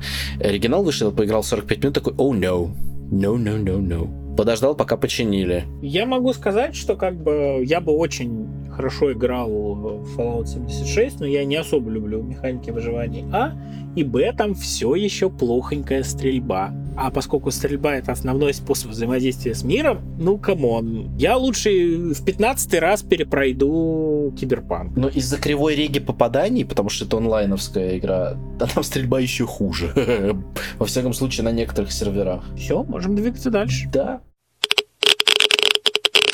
Шелтер, наверное, еще парочку слов надо только сказать. Да, у меня, я люблю Шелтер. Я помню, это год, год был, наверное, 20 и у меня комп был в ремонте. Нет, не 20 наверное, 18 или 19 У меня год был в ремонте, потом я еще был в больнице какое-то время. И Шелтер это вот была та игра, которой я спасался. Ну, просто открыть, там, послать своих челиков, забрать ресурсы, построить комнатку, там, не знаю, все прикольно, она милая стилистически, она не парит. В нее можно... Я в нее даже на, потом на компе в результате играл, перенес аккаунт, и я даже играл в, в мобильную игру на стационарном компьютере, что бывает очень редко со мной. Ну, у меня как раз, я знаю, что я как-то к ней неправильно отношусь, то есть это какие-то мои проблемы, но у меня она вызвала резкое отторжение. То есть, во-первых, наверное, мне в Ну, то есть, типа, игра с названием Fallout, но она не ощущается частью вселенной Fallout. Для меня она ощущается частью вселенной с постеров во вселенной Fallout. Я бы это, наверное, так сформулировал. А во-вторых, ну, она все-таки настолько мобильная была, я вот прямо на самом старте в нее играл, у меня было ощущение, что какая вот донатная рука схватила меня за шею и типа и трясет. Вот это все мне прям сильно не покатило, и я для себя как бы решил, что я с этим связываться вообще больше не хочу дальше. Потому что если я захочу поиграть во что-нибудь, э, где надо что-то милое, няшное строить, ну, у меня, простите, был этот... Как раз примерно в тот период я довольно активно играл в Спрингфилд, в симулятор строительства города. Из Симпсонов? Из, э, да, и он был прям классный. Это был один из лучших строителей городов вот мобильных которые тогда были доступны. И типа вот эту нишу как бы он закрывал намного лучше для меня, чем Шелтер. Но так, в принципе, я никого в свою веру по данному вопросу обращать не призываю, потому что я понимаю, что игра по сути дела, очень неплохая, просто вот какие-то мои когнитивные искажения, они мне мешают в нее играть, ей наслаждаться, а другим людям нет смысла запрещать, потому что, да, миллионы людей получают от нее огромное удовольствие. Как бы, кто я такой, чтобы им это запрещать? Ну, для меня это нет. Почему Fallout так популярен у нас? Да, действительно, вот почему франшиза Fallout стала совершенно культовой в России. Ну, для начала, как бы согласны ли вы с тем, что его популярность в России больше, чем, как бы сравнительно больше, чем в США, да, чем на Западе? Я бы сказал по-другому. Она больше, чем где бы то ни было. Ну, а вот почему, как тебе кажется? Ну, я здесь вижу две причины. Первое — это скромные системные требования. В те года это было супер важно, чтобы игра шла у большей части населения спокойно на компах. Ну и второе, я думаю, что все жители России в конце 90-х в начале нулевых, до наступления десятых, в общем, наверное, ощущали себя тоже жителями некого постапокалипсиса, потому что мы жили на руинах СССР, и то, что творилось в 90-е годы, оно, ну, в принципе, очень сильно напоминало, собственно, ты выходишь на улицу, и там рейдеры. Это как бы не шутки, не натяжение. Даже у Александра Ремезова был на эту тему комикс один из первых по поводу того, что там хикан какой-то российский выходит на улицу, улицу в 90-е и как бы и видит все атрибуты Fallout, видит в реальности. И такой бежит в ужасе домой и говорит, ребята, Fallout наступил, там на форуме пишет. Вот это очень отражает. И есть еще такой немаловажный момент, что Fallout это не просто апокалипсис, это американский постапокалипсис. А в ментальности русского человека и американского, на мой взгляд, супер много общего. То есть это прям вот очень похожие люди, если брать вот некий усредненный образ. Так что это очень хорошо стреляло и очень хорошо отражало и эстетику окружающих людей в тот момент, и как бы некие э, нарративы. Ну и плюс была возможность, потому что это шло на, на, на любом говне, лишь бы оно винду запускало. Это тоже супер. Как бы важно для народной игры. Если народная игра не запускается на 90% компьютеров и населения, она не может быть народной. Она должна работать. Данил, ты что думаешь? Ну, я на самом деле очень сильно согласен с тезисом о том, что, ну да, мы жили в таком и так жили в постапокалиптическом сеттинге во многом. Ну и самое главное, что вот как-то очень хорошо совпало, что тогда вот только-только появилась пресса, по сути, бумажная, тогда в пик вошло пиратство, и оно как-то вот так сложилось, что там было, во-первых, очень классные переводы, реально настоящие, не какие-то там колечные.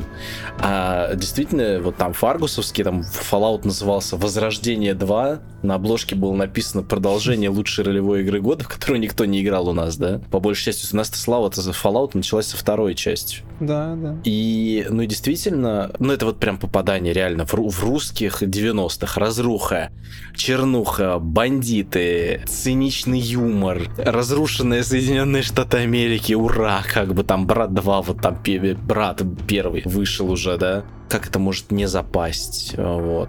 И куча поп-культурных отсылок, которые в 90-х народу были понятны. Да, и мы, мы уже понимали многие вещи, да, там были сложные, есть некоторые поп-культурные отсылки, например, да, там к э, Доктору Кто, которые, ну, у нас неизвестны были, или там к Монти Пайтону. Монти Пайтон как раз был известен. Или к Догласу Адамсу, ну да, да. Ну да, Доглас Адамс был меньше известен. Да, там отсылки, условно, Безумному Максу считывались, отсылки к каким-то деятелям тоже считывались слушались. Поэтому особо-то выбора-то не было, во что с такого классного, ну, поиграть на компе, которые компы-то были более много у кого. Это обратная ситуация, например, как в России не, не популярна Зельда до последнего времени было. В это время все играли mm-hmm. там, на Западе, все играли в Legend of Zelda на Ocarina of Time в 98 году. А у нас Fallout. Ну вот, да, я здесь как раз согласен, что с одной стороны есть некоторые искушения, и у меня тоже проводить много параллелей. Вот постапокалипсис, действительно, и так далее. Тут можно еще там заметить как раз и некоторую, ну, как бы разруху,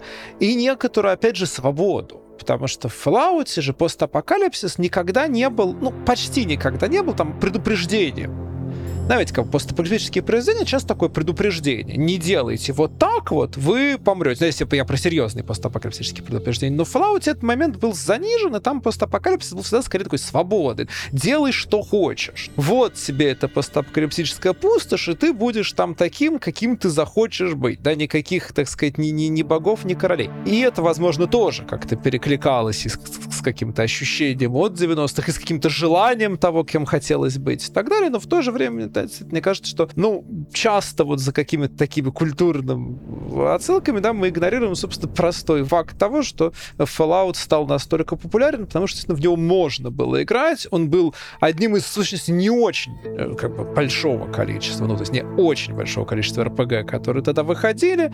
Да, он был в уникальной практически на тот момент эстетике, то есть он был не фэнтези, он выделялся.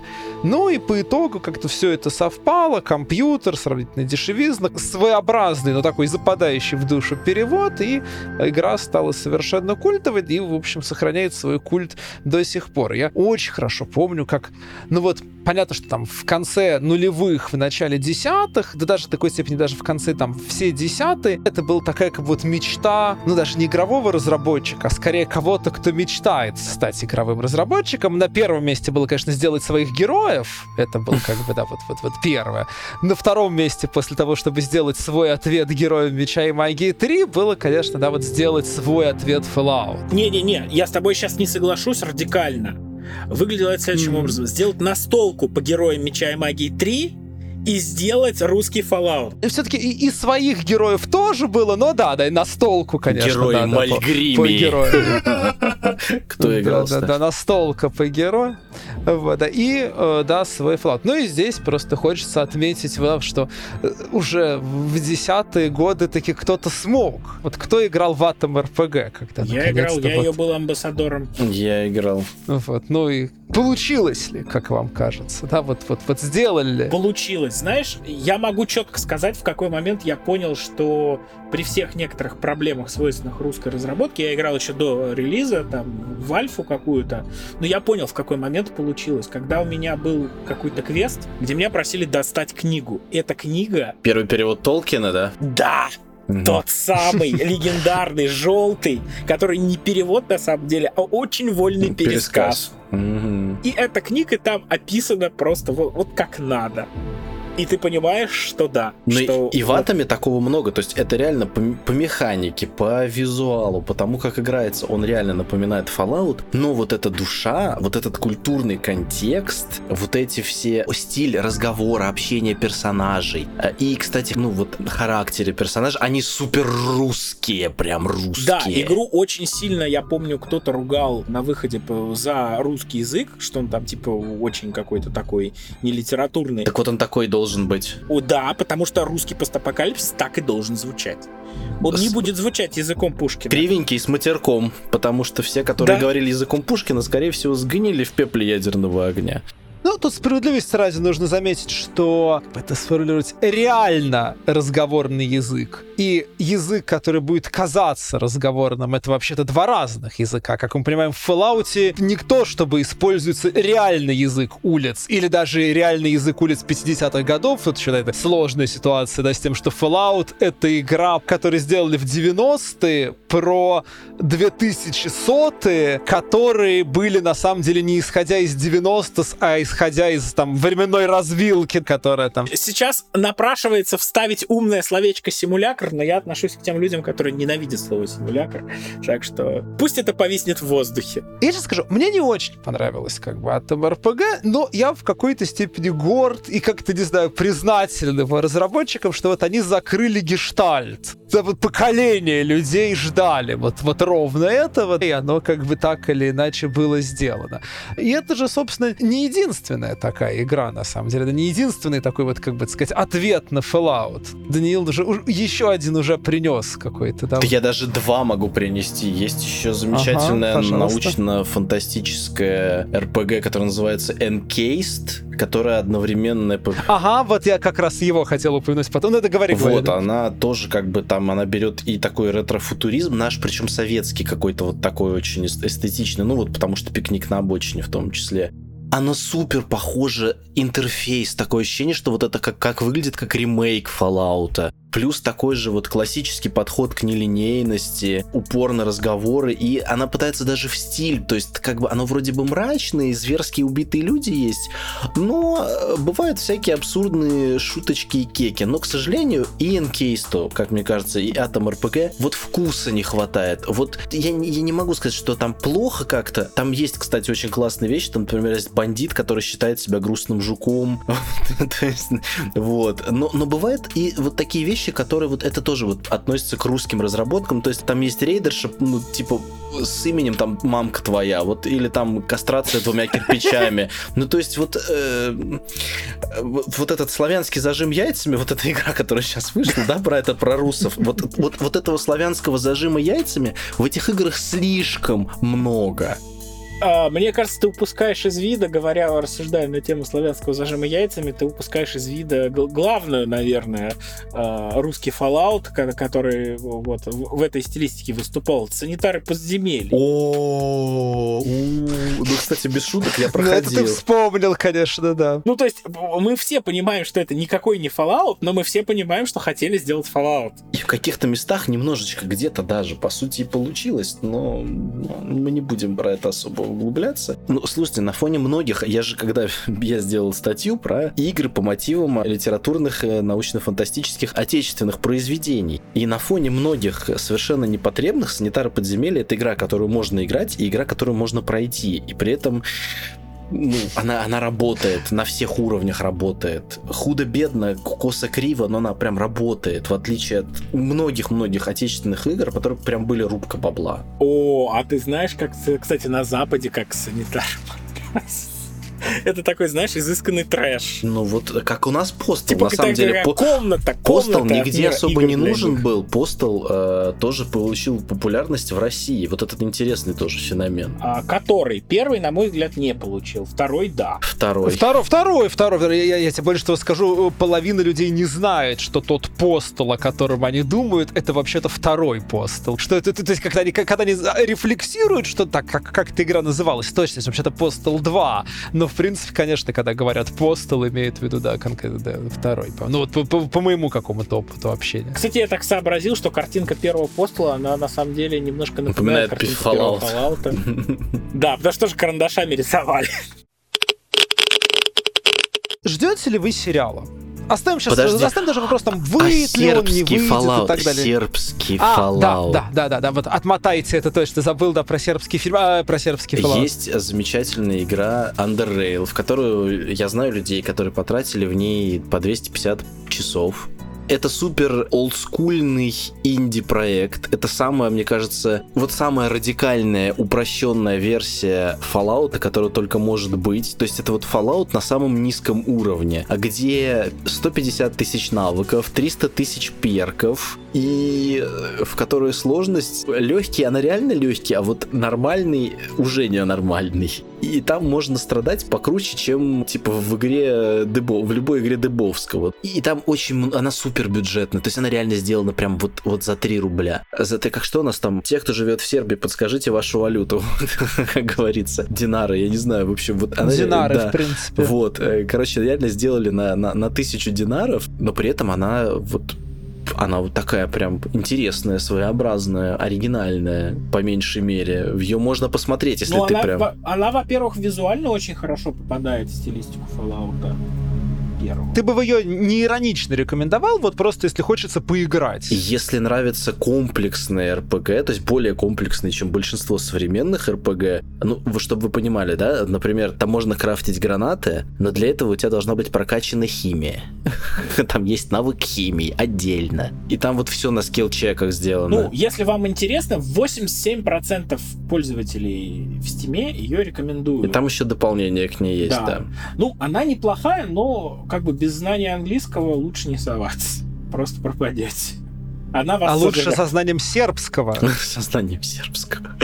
А знаете, а нету, у нее нету другого языка, кроме английского. Нет у нее Underrail э, на сербском. Печально.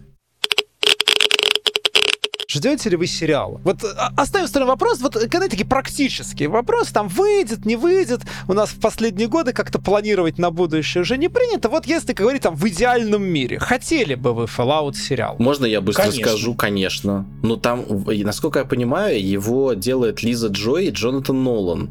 То есть это те же люди, которые делали Westworld, ну все, как бы да, конец. Хочу, хочу вот сумасшедшего, эксцентричного, помрачительного. Ну так Лиза Джой описала сериал, конечно. Мне интересно, что из этого получится. Я, кстати, по-моему, ни одного амазоновского сериала не смотрел, и мне кажется, вы сейчас скажете, слава богу. Нет, там есть хорошие. Кольца власти, например. Я люблю кольца власти, на всякий случай, совершенно не иронично. А, нет, я Карнивал Роу, по-моему, смотрел. Он же вроде амазоновский, да? Нет, не знаю. В общем, Карнивал Роу Я его на. Netflix видел, показывали. Ну, главное, кто денег дал. Ну, неважно. Слушай, ну, для меня, на самом деле, кто там будет из режиссеров ставить Fallout, какой там будет сценарий, это вообще дело десятое. Э, Для меня в Fallout гораздо важнее, кто будет там художником, какая там будет эстетика. Тот Говард. То есть, как бы, если это будет в эстетике Последних Fallout. второго, то есть третьего, четвертого Fallout, то это может мне очень сильно не упасть, потому что, ну, не Кока-Кола это, конечно, смешно, но а давайте вы мне старые крышечки вернете, ладно? И правильное количество зубцов у шестеренки. Ну, то есть очень важная часть Fallout это эстетика. И если ее запороть, то даже если там будет суперски крутой сюжет, это все равно будет колоть глаз постоянно на протяжении всего просмотра. Потому что когда я закрываю глаза, я вижу определенную эстетику Fallout, сформированную первым Fallout, вторым Fallout, самую капельку Нью-Вегасом, потому что, ну, понятно, им приходилось воевать с эстетикой движка, с, наработками по Fallout 3. Ну, что-то там по эстетике они вставить свои 5 копеек все-таки смогли. Это важно, это очень важно, чтобы это походило, может быть, на четвертый Fallout, может быть, ну, лучше всего, если это будет выглядеть, конечно, как-то в стилистике первых двух. Я единственное, что хочу, ну, если я правильно понимаю об этом информацию, уже понятно, что так не будет. Я хотел бы, чтобы это была бы экранизация, конечно, Нью-Вегаса, а не первых двух Фоллаутов. В идеале с каким-то вниманием к линии Улиса, потому что упоминали, да, вот что в Fallout самый любимый компаньон у Данилы, а вот у меня, наверное, один из самых любимых антагонистов в, вообще в РПГ, это, конечно, Улис из Нью-Вегаса, и как раз мне кажется, что его, его историю и вот историю его взаимоотношений с курьером как раз можно было бы перенести отлично в сериал, и было бы Улис, прям Улис, чудесно. Улис, подожди, а как его? Я что-то не не могу сообразить. Это который по DLC раскидан в Нью-Вегасе. А, все. который, на мой взгляд, гораздо более интересный антагонист и персонаж, чем и Цезарь, и э, Мистер. Ну, В общем, не персонаж, это функция, в сущности. Но он антагониста, по сути, прям только в Лонсом Роуде, а так он, не- мне нравится, что он невидимый антагонист, то есть он как бы такой... Да, да, да, да, да, он как раз э, э, об этом и речь, даже ужасно сти, да, что это такой вот как бы в- очень такой классный двойник главного героя, с которым ты, собственно, да, видишь ты с ним в сущности там два часа. Слушайте, ну, ребята, я тогда хочу сказать, что если говорить про персонажей, то мне нужен от сериала, чтобы там был тостер. Вот тостер до сих пор никто в Fallout не может его затмить. Это, это настолько потрясающе для меня было. Я не знаю, но я до сих пор ржу, просто когда думаю про тостер и про эту раковину дурацкую, которая с, с микробобоязнью. Такая прелесть. Ну, там, кстати, синопсис, вы знаете, первого эпизода на MDB уплыл недавно, значит, написано «Братство Стали в- вторгается в город-убежище, и задача Майка и Элизабет спасти горожан». Кто такие Майк и Элизабет, мы пока не знаем, но знаем, что там будет Братство Стали и город-убежище. А тот ли это будет город-убежище, про который мы все подумали? Нет, скорее всего, какое-нибудь другое. Да, я думаю, что они, видимо, что это не экранизация игры, а скорее экранизация... Это вселенная Бефезда, это Вселенная. Экранизация, к сожалению. То есть там ло- то, как Бефезда вольно кроет лор Fallout, начиная с третьей части и заканчивая настольным Fallout, о котором вы тоже не сказали, но я бы буквально пару слов сказал бы, да, о нем. Скажи, я послушаю с интересом, потому что я присматривался к покупке. Во-первых, он дорогой.